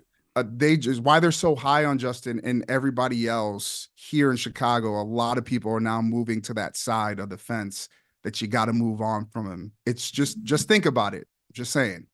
Great stuff, Jarrett. Really appreciate your time. Welcome Fantastic back. stuff out of the Super Bowl. Love it. Hey, you guys are the best. I'll talk to you soon. Keep dancing. that. Is Jarrett Payton? What's wrong with his dancing? It's great dancing. He's unbelievable. He's very talented. My goodness. If only. He's. I mean, that you should see the video. He's very good. Oh, I've seen it. Yeah, he's I very know. good. I, I think players respect players. Justin Fields is easy guy to have respect for. He does nothing wrong. He has done nothing to deserve losing his job. I I still think he's more likely to lose his job. they lost ten games, David. I don't know if you're paying attention. I'm very curious to see what Kevin Warren says to Jarrett Payton in the WGN TV interview he Right. teased to find out if that's an indication of the way the organization is leaning or feeling. My sense is that he got the impression that they that they are leaning a certain direction. But There's a decision to be made, my man. is there? Uh, no, no. You I- take Caleb Williams and you run like I- a thief in the night. It's not even close. I, I think there are players and then there are evaluators and there are coaches and there are executives and everyone's got a role to play. 312 644 6767. It's Mully and Haugh on the score. Before we let you go, is 13 now your favorite number as well? Uh, it's not not not my favorite number, but uh, it worked for us this weekend, and uh, it'll be have a special place in my heart for sure. Mully and Haugh, Chicago Sports Radio 670, the score. That uh, is Taylor Swift's favorite number, so someone had to ask Pat Mahomes where he is on it. And uh, yeah. Maybe Uh, her next song will be something related to 54. The number of seconds that Taylor Swift was shown during Super Bowl Swifty 8. I flew 18 hours and just got 54, and everyone's mad at me. 54 seconds in a over 4-hour broadcast. The most watched Super Bowl ever, the longest Super Bowl ever. She got 54 seconds of people are losing their they're they're losing it. Uh, she and uh, and Travis Kelce were dancing uh, at the post game party, and her song "Love Story" came on, And they sang to each other. and they started making out, singing to each other, Making then- out, singing to each other. That's beautiful. That kind of night. Alcohol She- was flowing. She kissed that sweaty, oversized guy on the field after the game. Yeah, She- I know. I think she must like him. She must really, really like him. I think that they get along. I don't know if I would have gone so far as what Nate Burleson said when he's watching them. And he said, "Look, they're, they're in love, or that's what love is." You don't really know, but yeah, I- it's they a sweet, seem to be a sweet story. They seem to be a couple. No downside, and they seem right? to really like each other. Yeah. And again, I worry that um, that she's with kind of a lunkhead, and you know I, I worry now that things will get a little more complicated the more time he has to spend with her. what what. So she's back. She goes back to Tokyo. I don't know. Is No, that what her I schedule there's is? it's uh No, we went over this. It- Yes. She's going to Thailand, I believe. She's going to Thailand. Yeah. Will he go? Then she goes to France. Well, France. Who? I mean, let's go there and stay for the City Olympics. of love, of course. Yeah, know, France is beautiful. It's beautiful. It's a great country. Great, especially this time. Thailand, I don't know. I've never been to Thailand. Never been. Never been. I don't know Is if he's go- gonna. is he going to Thailand? Does he? Is he okay? Here's the question: Is he now uh, expected to attend every one of her concerts? I don't think so. That's unrealistic. She puts on a great show, but that She might does. get old. I, that's not even the thing. I don't know that he has to sit through three and a half hour concerts night after night after night. I'm sorry. Her next show is actually this Friday Mm-hmm. In Budapest. Budapest. So no Thailand. Well, that's Singapore, then Thailand. Hmm. Do you think maybe he went to Thailand and he didn't realize he was supposed to go to Budapest? Is that what you're saying? Well, the question really is him any will credit. Taylor Swift No. be on a float or a bus or whatever they use in Kansas City for the parade on No, Wednesday? she's not doing the parade. Why would she do that? Why would she do the parade? I bet it because it's something that I love it's this. a once in a lifetime thing to do potentially. I think she could skip the parade. This is a sports show. Nobody cares. Yeah, they do. Oh, they That- do. that- that's, that's the guy we're talking to. Yeah. You, got to get used to these things. Look at It's- the ratings. It's not man. a threat to your manhood or anything, your masculinity. Taylor Swift is part of the NFL culture now. Deal with it. I mean, it's a good thing. Look how many people it brought to the uh, Super Bowl, new audience. How many people were on social media? How many dads were saying their daughters were interested in the Super Bowl for the first time? Yes, it was a daddy-daughter dance. So the Super Bowl. It's a good thing. How many dads took their young daughters to Vegas? what? No. Wait, check that one. It's in New Orleans next year. Yeah, it is. And let me tell you something. I would I would say, Mm-hmm. n- having been to Super Bowls in New Orleans, having seen the Bears win a Super Bowl in New Orleans, that's one of the destination Super Bowls. The Yes, Super. Bowl should go to places where the game itself is fitting into the culture of the play. You should go on vacation and have the Super Bowl. Yeah, that was a good spot. Should spot. never go to Jacksonville. I love the Super Bowl in Detroit, but let's tap the brakes. Let's go to definitely South Florida. New Orleans was the Harbaugh Super Bowl, I believe. Los Angeles. The la- New last time it was in the New Harbaugh. Orleans. Yeah, I The remember two- being there. The two brothers. Yeah, the two brothers. Who else would it be? I, I didn't know what you were saying. I, I thought maybe you Super were. Bowl. I thought maybe you were saying John. I didn't know It was you John meant- versus Jim. Yeah, I was. I was Oh, not mean- there. I was in all right. Vegas. I just didn't know where you were going. Yeah, I was. I was down there for that one. I think it was the Super Bowl twenty was uh, the Bears. That was a big one, against too. the Patriots, and it was in in New Orleans. Still being celebrated. Sure. Yeah. We need to figure out how to get there for this one because after after New Orleans, it's California back to back. California back to back. Where then in California? Eventually goes back to Vegas. LA and uh, San Francisco. I'm not sure the order off the top of my head, but it's Levi Stadium and then the Chargers Rams building. Buddy Paul Sullivan has a story, a column in Mm. the wake of the news in the Chicago Tribune today about Chicago being a potential Super Bowl. Yeah, there's just Site? that, just that little little bit about uh, maybe building a stadium. It's not that little, and it's not that far fetched either. Start construction. Well, okay, thank you. But Just so you what know- do we hear? What do we hear? Okay, when, when you can I put the finish the shovels in the ground, three years, right? Three years before it's ready for a Super Bowl. How many, Dustin? Do a quick Google and tell me how many Super Bowls have already been given out. I'm telling you, you're going to have to wait five years no matter what. I, I know. So let's let's tap the brakes on the great got- Super Bowl. you got to start somewhere. There will be a Chicago Super Bowl if indeed they build the building. If indeed they manage to, I don't know. Won't that be cool? Or will it? In Arlington Heights. You think people will bristle at that or welcome Um, it? I- will be like NASCAR? We love a party. It's Chicago. A big event attracts everyone. I mean, are there some people that will bristle?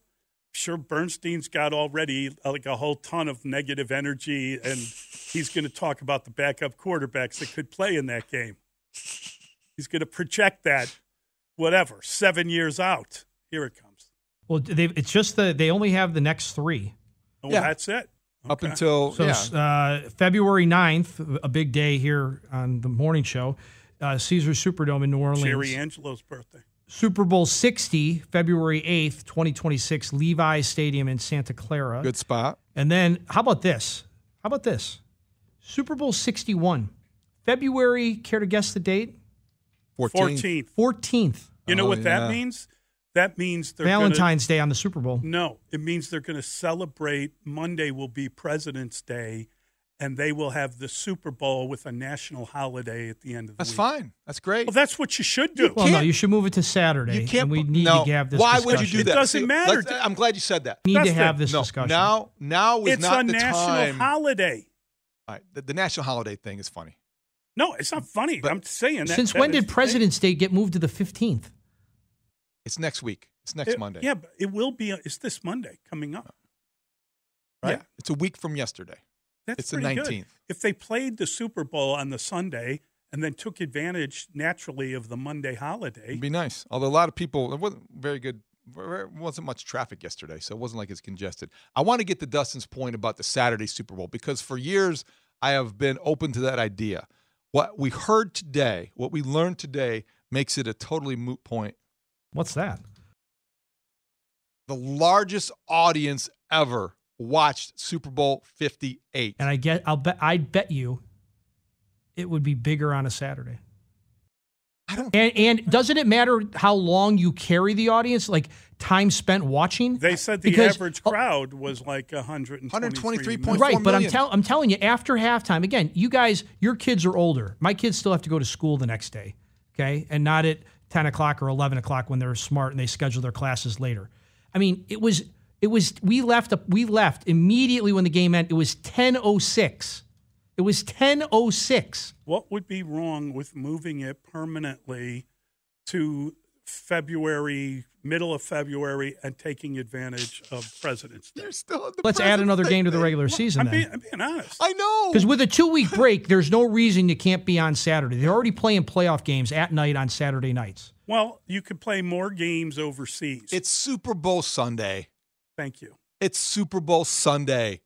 Do you have that trademarked or something? Do you have an investment in this, We David? have to preserve some traditions in this country. It's Super Bowl Sunday, not Super Bowl. okay, then how about night. day? How about Super Bowl Sunday? Day being the key word. I'm good not with that. not Sunday night football. I'm good with that. Okay. Super Bowl Sunday It night kicked football. off at 5:40. I mean, how it about wasn't how about how about three thirty instead? Yeah, you need a little bit more th- th- Schools money mm. for the pregame show. Schools in um, Boston and New York all closed today in celebration of a snowstorm. You just look meteorologist. Get a meteorologist Okay. in the NFL office. Let me finish, and then you plan the Super Bowl around the big storm. They did a double senior ditch day at my daughter's high school. Yeah. Based on so they ditched out yesterday so that they could go out for the Super Bowl and hang out with their friends later at night. That- so the good. seniors the seniors didn't show up yesterday. I call that a teaching moment. I wish I'd have thought about that back in the day. It's a teaching moment. Either you can lo- allow your kid to have the fun, or you can be against it and you have that conversation. How is that oh. a double ditch day if they don't show They, up? they're planning two. I gotta get They'll back plan to one. this. They're I- planning one closer to I gotta- graduation, and they all right. planned one yesterday. I got to get back to this with the English major. So it's not a celebration the snow day. I was, of a snow day. You apparently have never had a snow day. Oh, well, you celebrate, but they're not honoring a snow day by commemorating it. I was having It's fun. I was having fun Okay. with the idea of a snow day. Well, you went from being over the top about the You went- President's you- Day. You totally went grouchy old man on me. Why don't we talk about the backup quarterbacks, Bernstein? Okay. I'm Just taking the fun, fun out with of that. All right. Yeah.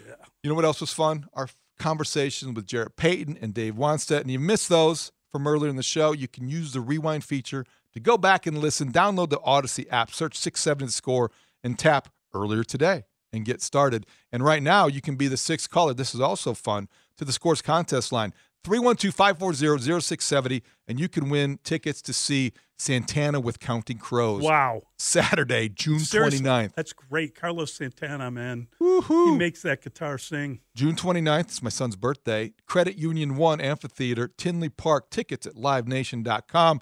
Tickets on sale Friday, February 16th at 10 a.m.